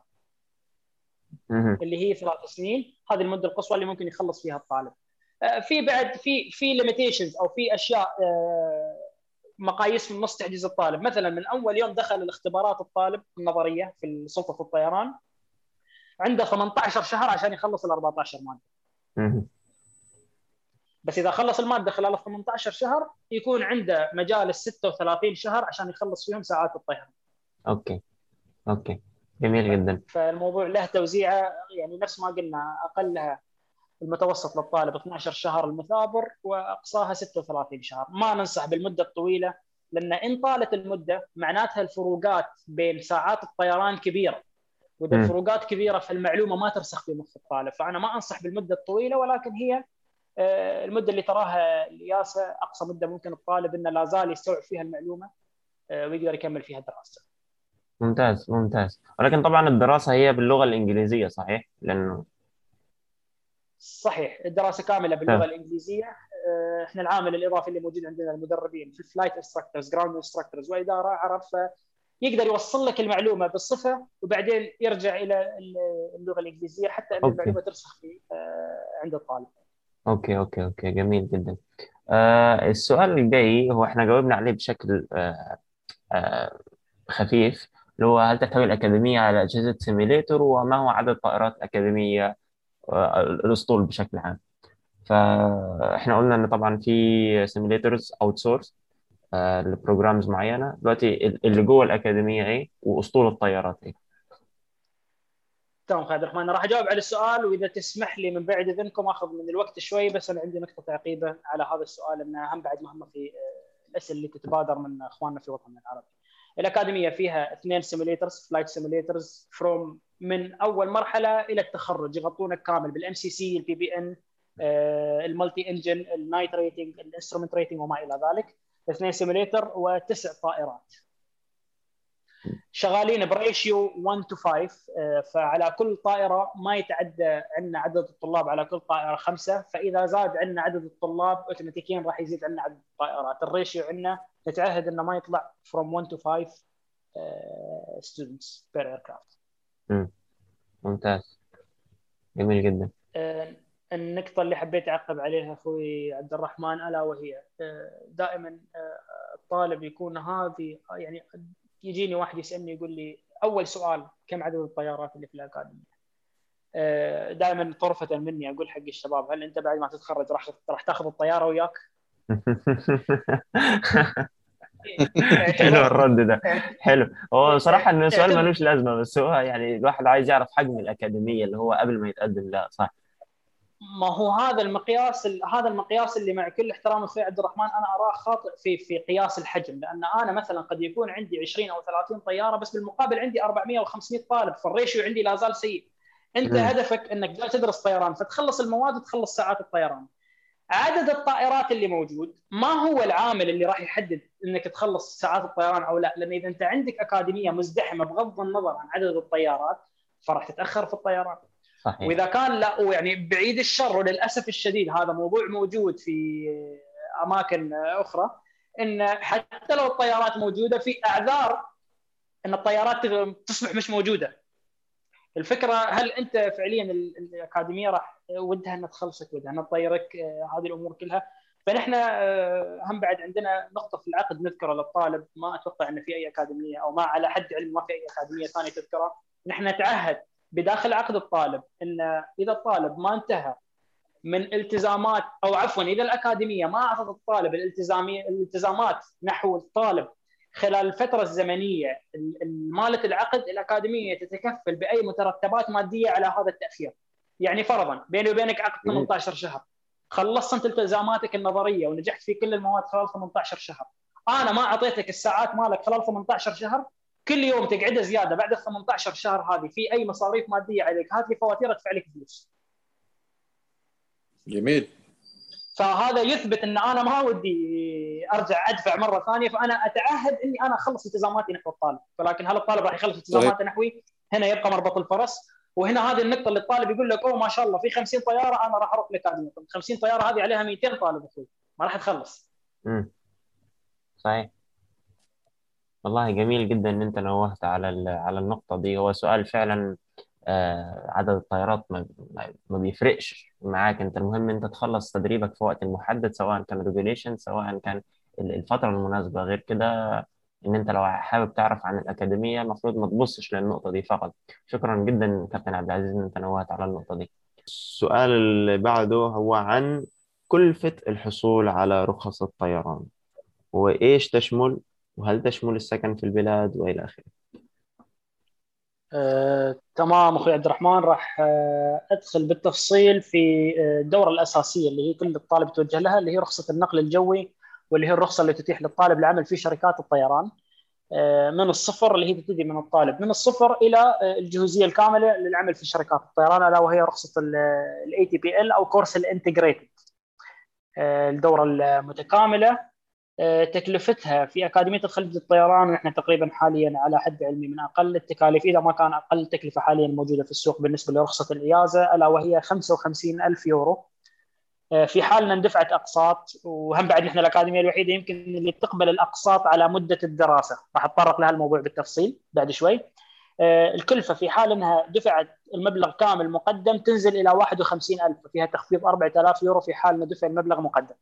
طيب إلى نرجع إلى نقطه التقسيط كيف يكون. التقسيط؟ آه، التقسيط في حال إن الطالب آه، حب إنه يقسط المدة طبعا نفس ما قلنا في بداية الموضوع المدة الاعتيادية من سنة إلى سنة ونص والطالب عنده الاختيار أو الكيفية إنه يمدد إلى 36 شهر اللي هي ثلاث سنين. فلنفترض إن الطالب اختار المتوسط 24 شهر أو 18 شهر. آه، فيقسط المبلغ على ال 18 شهر بدفعات شهرية متساوية.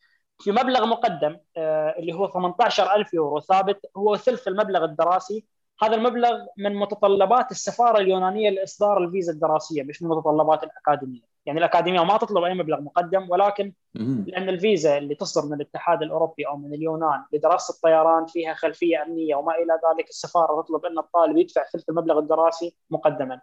حتى الطالب لما يروح يقدم للفيزا في دولته آه، لدراسة الطيران في اليونان راح تبلغ السفارة شنو المتطلبات من بين هذه المتطلبات راح تقول للسفارة إنه لازم تجيب لنا إيصال من الأكاديمية يثبت إنك سددت ثلث المبلغ مقدما للأكاديمية.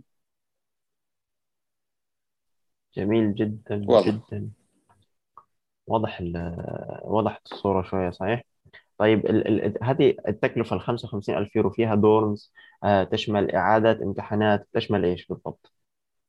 تمام التكلفة هذه شنو تشمل؟ تشمل جميع ما يحتاج الطالب من الصفر إلى التخرج ما عدا مصاريفه الخاصة. المصاريف الخاصة اللي هي نتكلم عليها مصروف الجيب آه، آه، إذا احتاج آه، السكن من طرف الأكاديمية آه، يتم توفيره بمبلغ إضافي، يعني السكن مو مشمول في هذه التكلفة، لكن الأكاديمية توفر سكن. سكن أسعاره تتراوح بين ال 400 لل 600 يورو حسب نوعية السكن وحسب تواجد السكن، يعني مرات الطالب يلاقي شقة sharing مشتركة، لما نقول شقة sharing معناتها مثلا شقة فيها غرفتين كل طالب له غرفة بروحه ويشتركون آه، في الصالة وفي آه، المطبخ آه، كطالبين يكونوا طلاب من الأكاديمية تتراوح أسعارها بين ال 400 لل 450 500 يورو في الشهر. آه، الشقق اللي تتوفر من الأكاديمية مفروشة حتى تكرمون حتى الفوط موجودة. فالطالب ما يحتاج أي شيء من يدخل السكن. تشمل الواي فاي وتشمل آه، المياه يتبقى على الطالب فاتورة الكهرباء اللي هي في الاتحاد الأوروبي يمكن تكون عالية بس في اليونان من أرخص الدول. فاتورة الكهرباء ما تعدى ال 50 يورو و60 يورو إذا كان الاستهلاك حتى عالي خلينا نقول. تمام عدا عن ذلك. الزي الدراسي للطيار النقل من وإلى الأكاديمية من وإلى السكن من وإلى المطار في ساعات الطيران الفحص الطبي الخاص بالطيران وأتوقع هذه الجملة راح تجيب لي أسئلة الفحص الطبي الخاص بالطيران آه، كل الأشياء اللي يحتاجها المعدات الخرائط السماعة اللي يستخدمها في الطيارة آه، كل هذه الأمور اللي يحتاجها الطالب الشنطة آه، ال plotters ال maps ال charts كل شيء مشمول في التكلفة الدراسية مم. وبس هل تشمل ال retakes في حال رسوب الطالب للامتحان واضطر لإعادته أو اضطر إنه يعيد عدد ساعات ال theory شيء 750 ساعة تقريبا. إذا اضطر يعيد ساعات هل تشمل التكلفة؟ ما تشمل ال retake بالنسبة للاختبارات لأن الاختبار مبلغ يدفع لسلطة الطيران المدني. فإذا رسب في سلطة الطيران راح نضطر ندفع لسلطة الطيران مرة ثانية فال retake هذا مش مشمول. وإذا ما خاب ظني سعر ال retake 70 أو 60 يورو. يعني حتى الطالب في اسوء الفروض إذا راح يعيد يعيد مادة أو مادتين ما راح يتكلف فوق ال 100 أو 150 يورو. آه، فال retake مش مشمول آه، ولكن تكلفته مش عالية. آه، بالنسبة لي المواد النظرية نحن هم بعد يعني واحدة من الأشياء اللي قاعد أقول لك ان إحنا نعاون فيها الطلاب بقدر الإمكان. نحن بالنسبة لل theory كأكاديمية الخليج للطيران أي طالب عندنا في الأكاديمية ما راح ندفع لل theory حتى لو يبي يعيده مليون مرة. يعني خلصت ال theory 750 ساعة طيران حسيت إنك محتاج معلومات زيادة. طوفت مادة. آه، صار وياك شيء.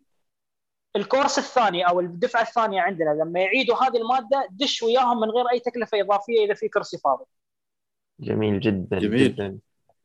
فنحن ما راح يعني إذا عندنا المقدرة إن إحنا نعاون طالب ما راح نتخاذل في هذا الموضوع. الفكرة مش ربح مادي الفكرة آه، الرقي بالطيران في وطننا العربي جميل جدا. وهذه رسالة إن شاء الله يعني يحملها عديد من الأكاديميات ومن الكباتن إن شاء الله اللي يطوروا قطاع الطيران في في الوطن العربي إن شاء الله. آمين. آه. لك الباب السبع على ايدكم إن شاء الله يا جماعة الخير. أرجع أشكركم على البودكاست الناجح جدا. تسلم والله تسلم. كله بفضل طبعا باشمهندس يوسف هو اللي هو قايم علينا.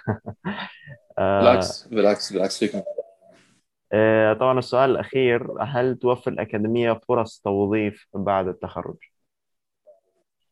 تمام. آه، نحن هذه نقطة أنا هم بعد أكون أحب إني أوضحها دائما للطلاب اللي يتقدمون أقول لهم يعني يا جماعة الخير قبل ما نبتدي في هذه النقطة وقبل ما أجاوب على السؤال هل في أي مجال في العالم؟ شنو ما كان هذا المجال؟ يضمن وظيفة. لأن أغلب الناس ترى أن دراسة الطيران مكلفة وهي فعلا مكلفة. فبالتالي يبي يشوف هل راح أضمن وظيفة. ما في جهة في العالم تضمن لك وظيفة ولكن في جهة تضمن لك الإعانة على الحصول على وظيفة. فنحن آه، عندنا الخيارين المتاحات. آه، في حال أن الطالب تخرج من عندنا حب ياخذ رخصة مدرب الطيران ويعمل في الأكاديمية. آه، أهلا وسهلا بطلابنا. دائما نحن نتيح الفرصة لطلابنا إنه يعملوا ويانا في الأكاديمية كمدربين طيران. للأمانة عندنا طالبين حاليا آه، من طلاب الأكاديمية شغالين في الأكاديمية. يعني درسوا في الأكاديمية وشغالين فيها. آه، فهذا أمر وا- واقعي فعلا نحن نوفره، الخيار الثاني بالنسبة لشركات الطيران، عندنا تعاملات مع عدة شركات طيران النواقل الوطنية. في وطننا العربي وبداخل الاتحاد الأوروبي آه، في أخذ توصيات من من الأكاديمية. نحن نوفر للطالب توصية في شركات الطيران في حال الطالب ارتقى إلى متطلبات شركات الطيران هذه، على سبيل المثال شركة الطيران إكس تطلب أن الطالب المتخرج يكون مستواه أو معدله في الطيران في الأفرج اللي هو في كل رحلة من واحد إلى خمسة تقييم المدرب للطالب. آه، مثلا شركة الطيران تطلب أن الطالب يكون معدله مش تحت الأربعة الأفرج ماله بالنسبة للطيران والمواد النظرية مو جايب أقل الأفرج مو أقل من 85% أو من 87% أو شنو ما تحط شركة الطيران آه، فنحن أي طالب عندنا استوفى هذه المتطلبات نعطيه توصية لشركة الطيران نضمن له مقابلة مع شركة الطيران وبناء على ادائه في هذه المقابلة آه، يحصل على الوظيفة. آه، أرجع يعني آه، أحب انوه ان أغلب الطلاب يقول لك لا أنا أروح الاكاديميه الفلانيه اللي تضمن لي وظيفة يعني أنا أشك في مصداقية هذه الجملة للأمانة لأن آه، شنو درى شنو ما كانت جهة التوظيف هذه؟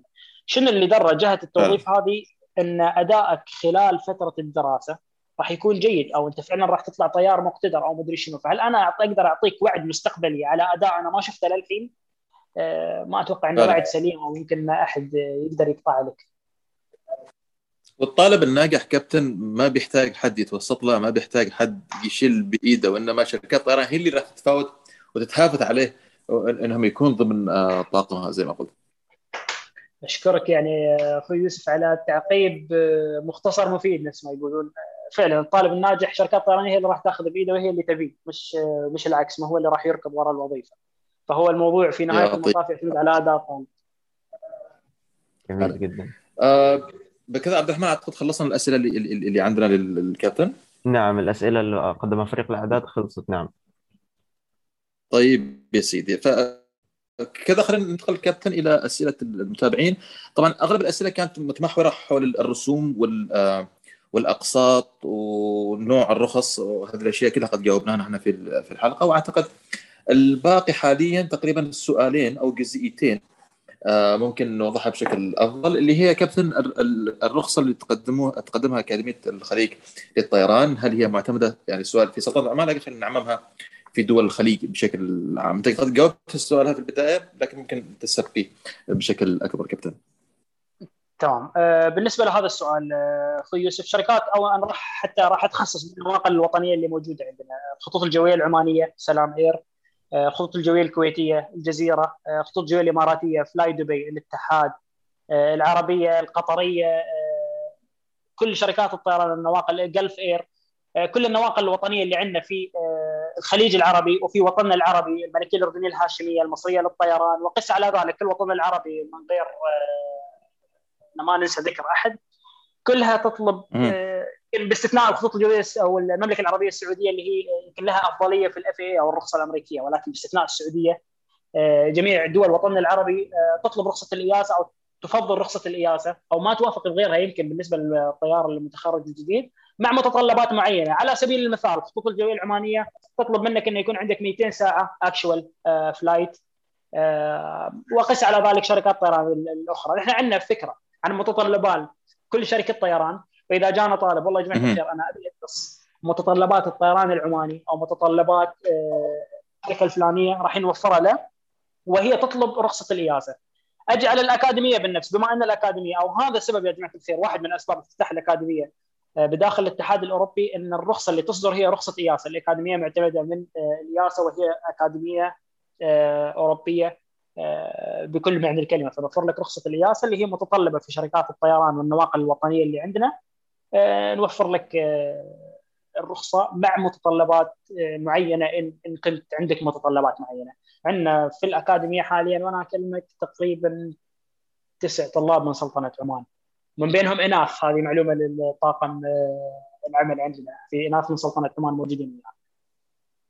ما شاء الله فلهم التوفيق جميعا بإذن الله تعالى. طيب كابتن خلينا الآن ننتقل إلى السؤال الثاني اذا خلصت إجابتك وأعتقد سؤال نوعا ما آه، كثير من من الطلبة كانوا ي- ي- سواء اللي يعرفهم على الخاص أو اللي كانوا يسألونا في آه، في الحساب.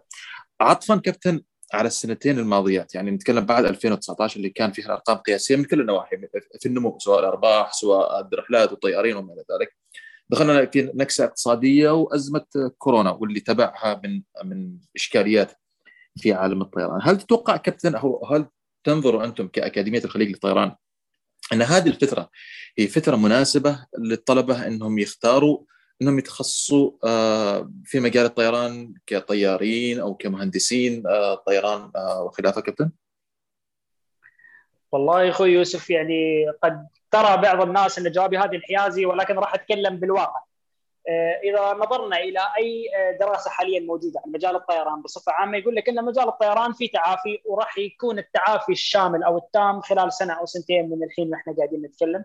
فخلنا نفترض إن في طالب طيران ابتدى يدرس اليوم ما راح يخلص قبل سنة أو سنة ونص إلى سنتين اللي هي قلنا المدة المتوسطة، فالفترة اللي راح يخلص فيها الطالب اللي ابتدى اليوم راح تكون الفترة اللي هي فيها تو السوق أو السوق تعافى 100% وطالب طيارين أكثر. لا ننسى إن إحنا. خلال هذه الفترة عندنا تقاعدات، عندنا تغييرات، شركات الطيران تطلب توفير في في آه، في الدخل وفي نفس الوقت تغطية للمتطلبات، كل الناس اللي ما طاروا خلال السنتين اللي صارت فيها هذه الجائحة والتأخيرات راح تبتدي تطير خلال السنتين الجايات فالديماند أو الطلب على مجال الطيران راح يتضاعف أكثر من اللي ما كان موجود قبل. فبتضاعف الطلب راح يصير في تضاعف على الطلب على الطيارين فبالتالي شركات الطيران يعني أتوقع حتى آه، كنت كنا نتكلم إن في شركات الطيران ابتدت حتى تستدعي الطيارات اللي قاعدتها في شركات طيران قاعدة فعلاً، طيارات وتبتدي فعلاً. تستدعي الطيارات مرة ثانية آه، فأنا أرى أن بالنسبة لهذه الفترة من أفضل الفترات اللي ممكن آه، الطالب يدرس فيها الطيران لأن الفترة اللي راح يخلص فيها راح تكون فترة جدا ممتازة. آه، النقطة الثانية أخوي يوسف آه، اللي هو ما يخفى على الجميع آه، أغلب شركات الطيران في العالم أو أكثر أكثر نوعين من الطيارات آه، في العالم اللي هو الايرباص والبوينغ. في دراسة حاليا موجودة على موقع ايرباص ايرباص dot com من ال CEO نفسه يقول لك إن آه، نظرا لعدد الطيارات اللي تم تصنيعها في العالم ونظرا لعدد الطيارين اللي يتخرجون من الأكاديميات في عجز بعام بحلول عام 2035 راح يوصل هذا العجز إلى 730 ألف طيار. عجز. أنا أكلمك في عجز بنسبة 730 ألف طيار. العجز هذا دائما يجيني سؤال متابع لهذه ال- المعلومة. يقول لك لا بس في طيارين عاطلين عن العمل. طيب ما هو العجز هذا في الطيارين ال- المؤهلين؟ لما أحط تحت كلمة مؤهلين هذه أنا لما يكون عندي أغلبية النواقل شركات الطيران تطلب رخصة معينة بينما أنا الخريج متخرج من دولة أخرى قد يكون هذه الرخصة أنا مش معترف فيها. فأنا عندي عجز في الطيار اللي أنا أبيه. مش في الطيار اللي موجود أنا عندي طيار متخرج من دولة ثانية ولكن أنا هذه الرخصة ما أقدر أعينها أو ما أقدر أستفيد. منها كطيار مستجد.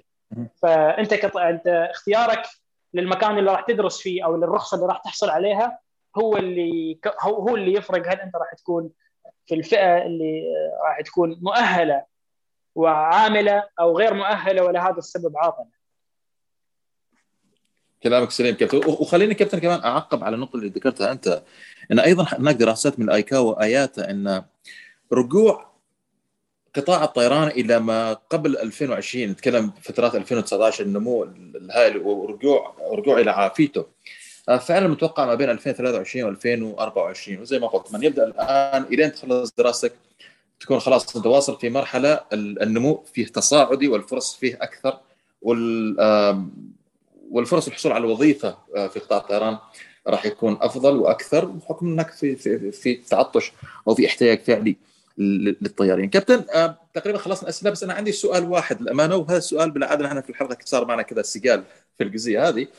أنت الحين ذكرت نقطة مهمة إن حسب تصريح ال CEO البوينغ إن في حوالي 2035 راح يكون هناك عجز في الطيارين.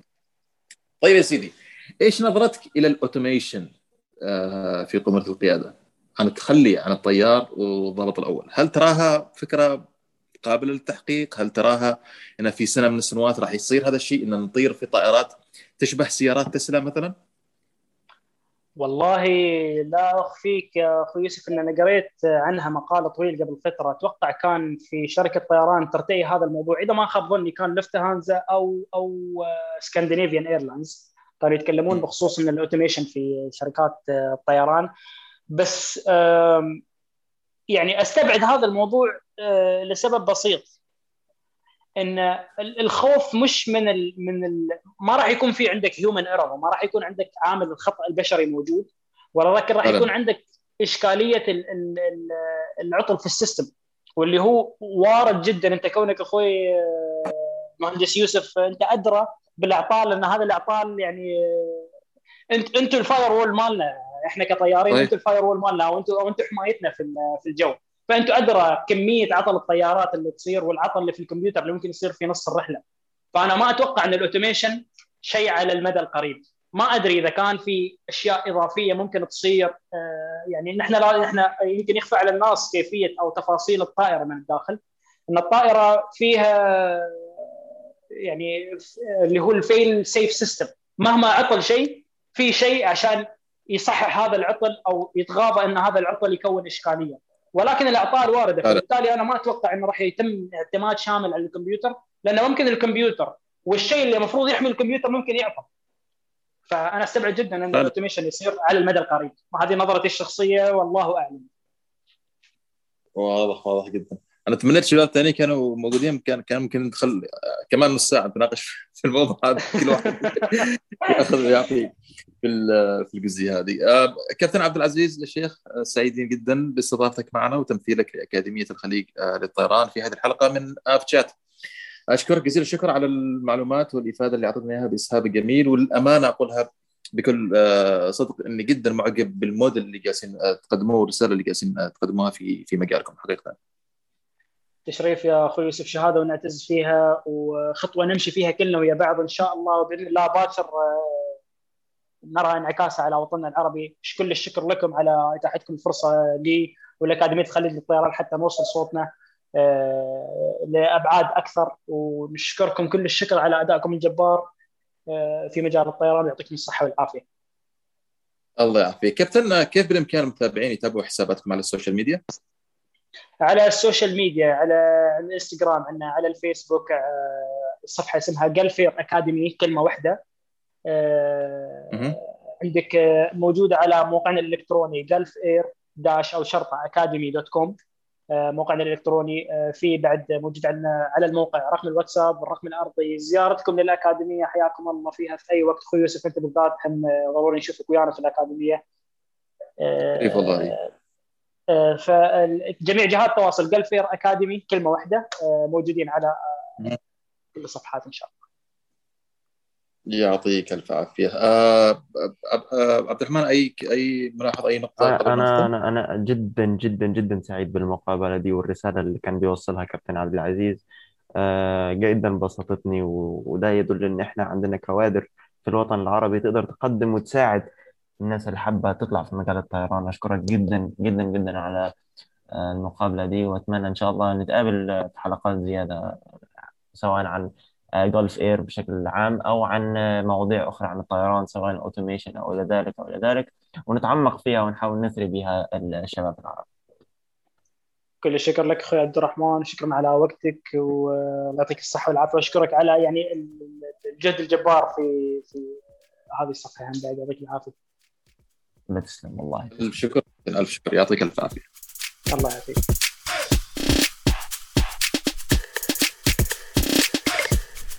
وصلنا مستمعين الحين للفقرة الثالثة آه، فقرة ال- المعلومة المغلوطة. طبعا بطل الفقرة هذه الشباب أعتقد الواتساب بامتياز. هو بطل هذه الفقرات أعتقد بسبب الواتساب عملنا الفقرة هذه. والمعلومات الواتساب مسوي لنا-. مسوي لنا محتوى الواتساب. زين يخلي يكثرون من هال... من الاخبار عشان نحن نبين لهم الحقيقة إن شاء الله. طيب يا سيدي المعلومة المغلوطة لهذه الحلقة تتكلم عن أقنعة الأكسجين في الطائرة. يقول أو تقول هذه هذه الإشاعة ما أقدر أقول أنها معلومة أن أو يعتقد إن- إن- إن بعض المسافرين أن هذه الأقنعة ما فيها هواء لكنها فقط تساعد في عملية التنفس وحتى أن البعض البعض يتمادى ويقول أن أن أن, أن هدف هذا الشيء ال- الركاب يسترخوا ويكونوا أكثر قابلية لمواجهة مصيرهم لا سمح الله بعيد الشر في حال الحوادث. يعني الواتساب إلى أين؟ واتساب دوت كوم ها. واتساب. ابو غنيم عندك الموضوع. افتينا يا ابو غنيم زين بخصوص آه، اقنعه آه، الأكسجين وإن آه، يتكلمون عنها إنه ما فيها أكسجين وهذا. أول شيء المعلومة طبعا دام انها الواتساب معلومة خاطئة. زين ونظريات المؤامرة هذه كانت موجودة من الزمن القديم آه، سبب هالمؤامرة يقول لك حتى آه، رخص نوع القناع. أنت ما تشوف نوع القناع اللي عندنا في الطائرة يكون المستشفى. بلاستيك إيه صحيح وكذا؟ صحيح يا زين. فهذا سبب هاي المؤامرة. سالفة إنه والله أكثر قابلية لمصيرهم هذا الشيء خطأ. أقنعة الأكسجين ونظام الأكسجين بشكل عام آه قبل أي شيء آه عندنا في هندسة الطيران آه ما أدري يا أخوي عمران إذا مرت عليكم للحين. عندنا في كتيب تعليمات الصيانة جزء خاص فقط لنظام الأكسجين اللي هو آه، الجزء ال 35 من آه، كتيب تعليمات الصيانة يتكلم عن نظام الأكسجين بالكامل. فكيف ينعت هذا الخبر إنه ما في أكسجين على الطائرة؟ الشيء الأول أصلا الأكسجين مش موجود عشان يمدك نظام الأكسجين. للركاب مش موجود عشان يمدك بالأكسجين طوال الرحلة من الإقلاع للهبوط أو من ال cruising لل landing لا. قناع الأكسجين أو إمداد الأكسجين هذا اللي على الطائره هو فقط لنزول الطيار لارتفاع يكون في آمن للركاب إنهم يتنفسون من غير الأكسجين. الارتفاع هو عادة يقدر 14000 قدم صحيح. كنا آه، في معلومة انه على ارتفاع 14000 قدم وفوق آه، إذا صار في نقص الأكسجين ال- الأقنعة تنزل تلقائيا من غير آه، تدخل أي طاقم غير تدخل أي طيار في هذا الشيء. لأن كمية تركيز الأكسجين اللي الين 14000 قدم زي ما ذكر آه، آه، مهندس سالم إنها كافية للإنسان يتنفس بشكل آه، طبيعي. وعشان كذا يعني معلومة جانبية نلاحظ طائرات غير قابلة للضغط اللي ما أعرف بونيم إيش المصطلح اللي ما يكون فيها ضغط control نفس ما يكون في طائرات تجارية. ما ما ما ما, تحلق بأعلى من هذا المحت... الارتفاع بسبب إن إذا ارتفعت آه، راح يقل ضغطك بشكل كبير في في داخل بدن آه، بدن الطائرة طيب صحيح. بغنيم ممكن ممكن الطائرة من وين تحصل على هذا الأكسجين آه، في هذا النظام؟ هل هناك خزانات أكسجين ولا هناك سورس أو مصدر ثاني للحصول على آه، الأكسجين في الطائرة؟ تمام نظام الأكسجين الموجود في الطائرة طبعا في محورين معيارين في نظام الأكسجين أول شيء عندنا اللي هو النظام ال- آه، نظام اللي هو ال chemical ال chemical oxygen اللي هو عبارة عن نظام موجود في الطائرة في تفاعل كيميائي يكون موجود في الط- آه، في آه، الخزان نفسه يكون من اللي هو الصوديوم كلورايد. هذا الصوديوم كلورايد هو عبارة عن process كامل يتم طوال الرحلة يولد فيه الأكسجين للطائرة. هذا النظام الأول اللي عندنا اللي هو يستخرج منه الأكسجين عشان ينبعث للطائرة سواء كان ينبعث للطائرة بشكل عام أو للأقنعة أو غيرها من هاي الأمور. المحور الثاني اللي هو عندنا ال- ال cylinder cylinder الأكسجين موجود داخل الطائرة اللي هو السلندر ال- الخارجي اللي يكون عبارة تعرفون هاي السلندرات الموجودة في المستشفيات. إيه بالضبط هذه تكون موجودة بعد في قمرة القيادة وفي المقصورة بشكل عام عشان في حال إذا مثلا استدعى الأمر إني أستخدم أكسجين خارجي مثلا بعض المرات عندنا بعض الركاب واحد من الركاب ينصاب ما بننزل الأقنعة كلها عشان راكب واحد فبيكون صحيح. عندك انت آه هذا النظام موجود. وأنظمة الأكسجين بشكل عام تفتش بطريقة آه دقيقة جدا. تدخل في الفحص الروتيني وتدخل في الفحص اليومي أو الأسبوعي أو الشهري. و يعني أنا أقول للواتساب يعني نحن عندنا جزء كامل يتكلم عن نظام الأكسجين. فكيف إني أنا ألبس قناع أتريب مصيري؟ وثانيا ال- الحوادث اللي اللي هي تصير فيها نقص الأكسجين الحمد لله يعني تتم بالهبوط السليم. فعلا فعلا. ونلاحظ أيضا يعني بعيد الشر عنا عنكم ان في أي إشكالية تصير مثلا إن- انخفاض ضغط شديد للطائرة في ارتفاعات عالية؟ أول شيء يعمل الطيار إنه يهبط بأقصى سرعة آمنة إلى ما دون 14000 قدم. ونشوف أيضا الواحد لو يشوف حق وثائقي آه، حوادث الطيران راح يشوف إن هذا البروسيس طبيعي إن في هذه الحالات تلقائيا يتم آه، وتنزل الأقنعة إلى أن توصل الطائرة إلى ارتفاع ارتفاع آمن لكن الواتساب الواتساب صامد وصامل. ونحن له بالمرصاد إن شاء الله تعالى. صدقني يا أخوي يوسف أهل الواتساب يعني بياخذون منكم ماخذ. أنت وسا... يعني يوسف وسالم صراحة يعني هذه ضربة قوية لهذه الاشاعه ولكن آه، نحن دائما هني في اللايف شات موجودين آه، لنبين بعض الم- المغلوطات اللي يمكن يتداولها البعض.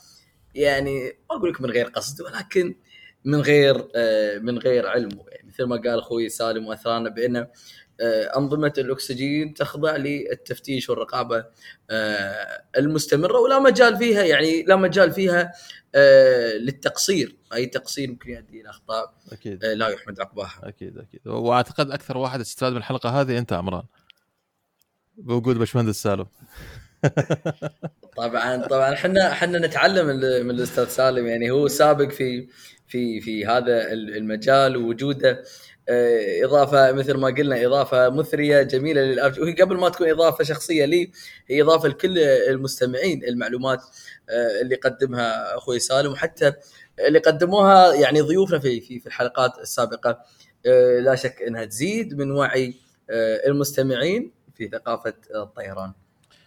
يعطيك الف عافية أبو غنيم. الله يعافيك يا أخوي يوسف. بس أخوي يوسف في نقطة آه بخصوص ال- الرسالة الواتسابية هذه. زين. عندك آه شو هو ال cabin altitude في عالم الطيران. هو عبارة عن ارتفاع افتراضي. أنت الحين يوم تطير في الطيارة على ارتفاع 35 ألف قدم 37 40 ألف قدم عندنا شيء في عالم الطيران اسمه ال cabin altitude. في داخل المقصورة من الداخل أنت كراكب ما تحس بما تحسه في ارتفاع 30 أو 40 ألف قدم مستحيل أنت بتموت أنت كراكب ما راح. ما راح تعيش أساسا صحيح ال cabin altitude أكيد ال cabin altitude أو ارتفاع الكابينة هو الارتفاع الافتراضي الآمن لكي يقدر الراكب إنه يعيش في الطائرة على ارتفاع عالي. الارت... الارتفاع الكابينة كم يكون؟ يكون بين 6000 و 8000 قدم. يعني انت تطير على ارتفاع 40000 بس داخل المقصورة كأنه ارتفاع 8000 مهم. كأنك طالع رحلة في الجبل. بالضبط يعني كذا. صح صح. فعلا. يساعد يساعد ال- طبعا يساعد الراكب على تحمل الضغط. يعني طبعا عندنا ال pressure regulators الموجودة والأكسجين أنظمة الأكسجين هذه يعني آه، يعني تساعد. يعني يحس إنه هو في في في ارتفاع طبيعي. مثل ما قلت لو كان في في هذه الارتفاعات الع- العالية جدا في في في خارج الطائرة ممكن إنه يعني يتوفى لا سمح الله. صحيح. يعطيك ألف عافية أبو غنيم على الإضافة وعلى الحضور في هذه الحلقة الجميلة. يوسف وتشرفت. تشرفت. لنا الشرف والله. وما ننحرم من صوتك إن شاء الله تعالى أبو غنيم وما ننحرم أيضا من إبداعاتك اللي اللي اللي, اللي قاعد تقدمها في حسابك. وأنصح الكل دائما وابدا إذا إذا تحبوا عالم الطيران لازم تتابعوا أبو ظبي ايفيشن كواحد من أهم الحسابات اللي تابعوها على الإنستغرام. الله يسعدك يا أخوي يوسف ونحن ما ننحرم من تشجيعكم وتحفيزكم يا أخوي يوسف وأخوي الله يسلمك ويعافيك الله يسلمك ويعافيك. وذخر آه، أبو غنيم. طيب أخواني أعتقد بكذا نكون آه، وصلنا لختام حلقة ال 21 لهذا الأسبوع. آه، حلقة مميزة وأعتقد إنها بتكون حلقة طويلة شوي وأتمنى إن شاء الله تعالى انها إن المستمعين ما يملوا منها كثير إن شاء الله لأن المادة اللي فيها مادة دسمه كثير وأيضا المواضيع اللي فيها مواضيع آه، مهمة آه، جدا. آه، مستمعينا إلى أن نلقاكم في الحلقة القادمة من آف شات آه، ابقوا على السمع وكونوا بخير. وبكذا مستمعينا نكون وصلنا إلى ختام حلقة اليوم. ونتمنى انها نالت على رضاكم. إذا عندكم أي استفسارات أو ملاحظات سواء عن حلقة اليوم أو المواضيع اللي ناقشناها أو مواضيع تريدون نناقشها في المستقبل تعالوا كلمونا على حساباتنا على تويتر والإنستغرام. راح نرد على استفساراتكم أول بأول أو راح نرد عليكم في الحلقة التالية. وطبعا لا تنسوا تقيمونا على الآيتونز وأي منصة تستمعوا لنا منها. يعطيكم ألف عافية ونشوفكم على ألف خير في الحلقة القادمة.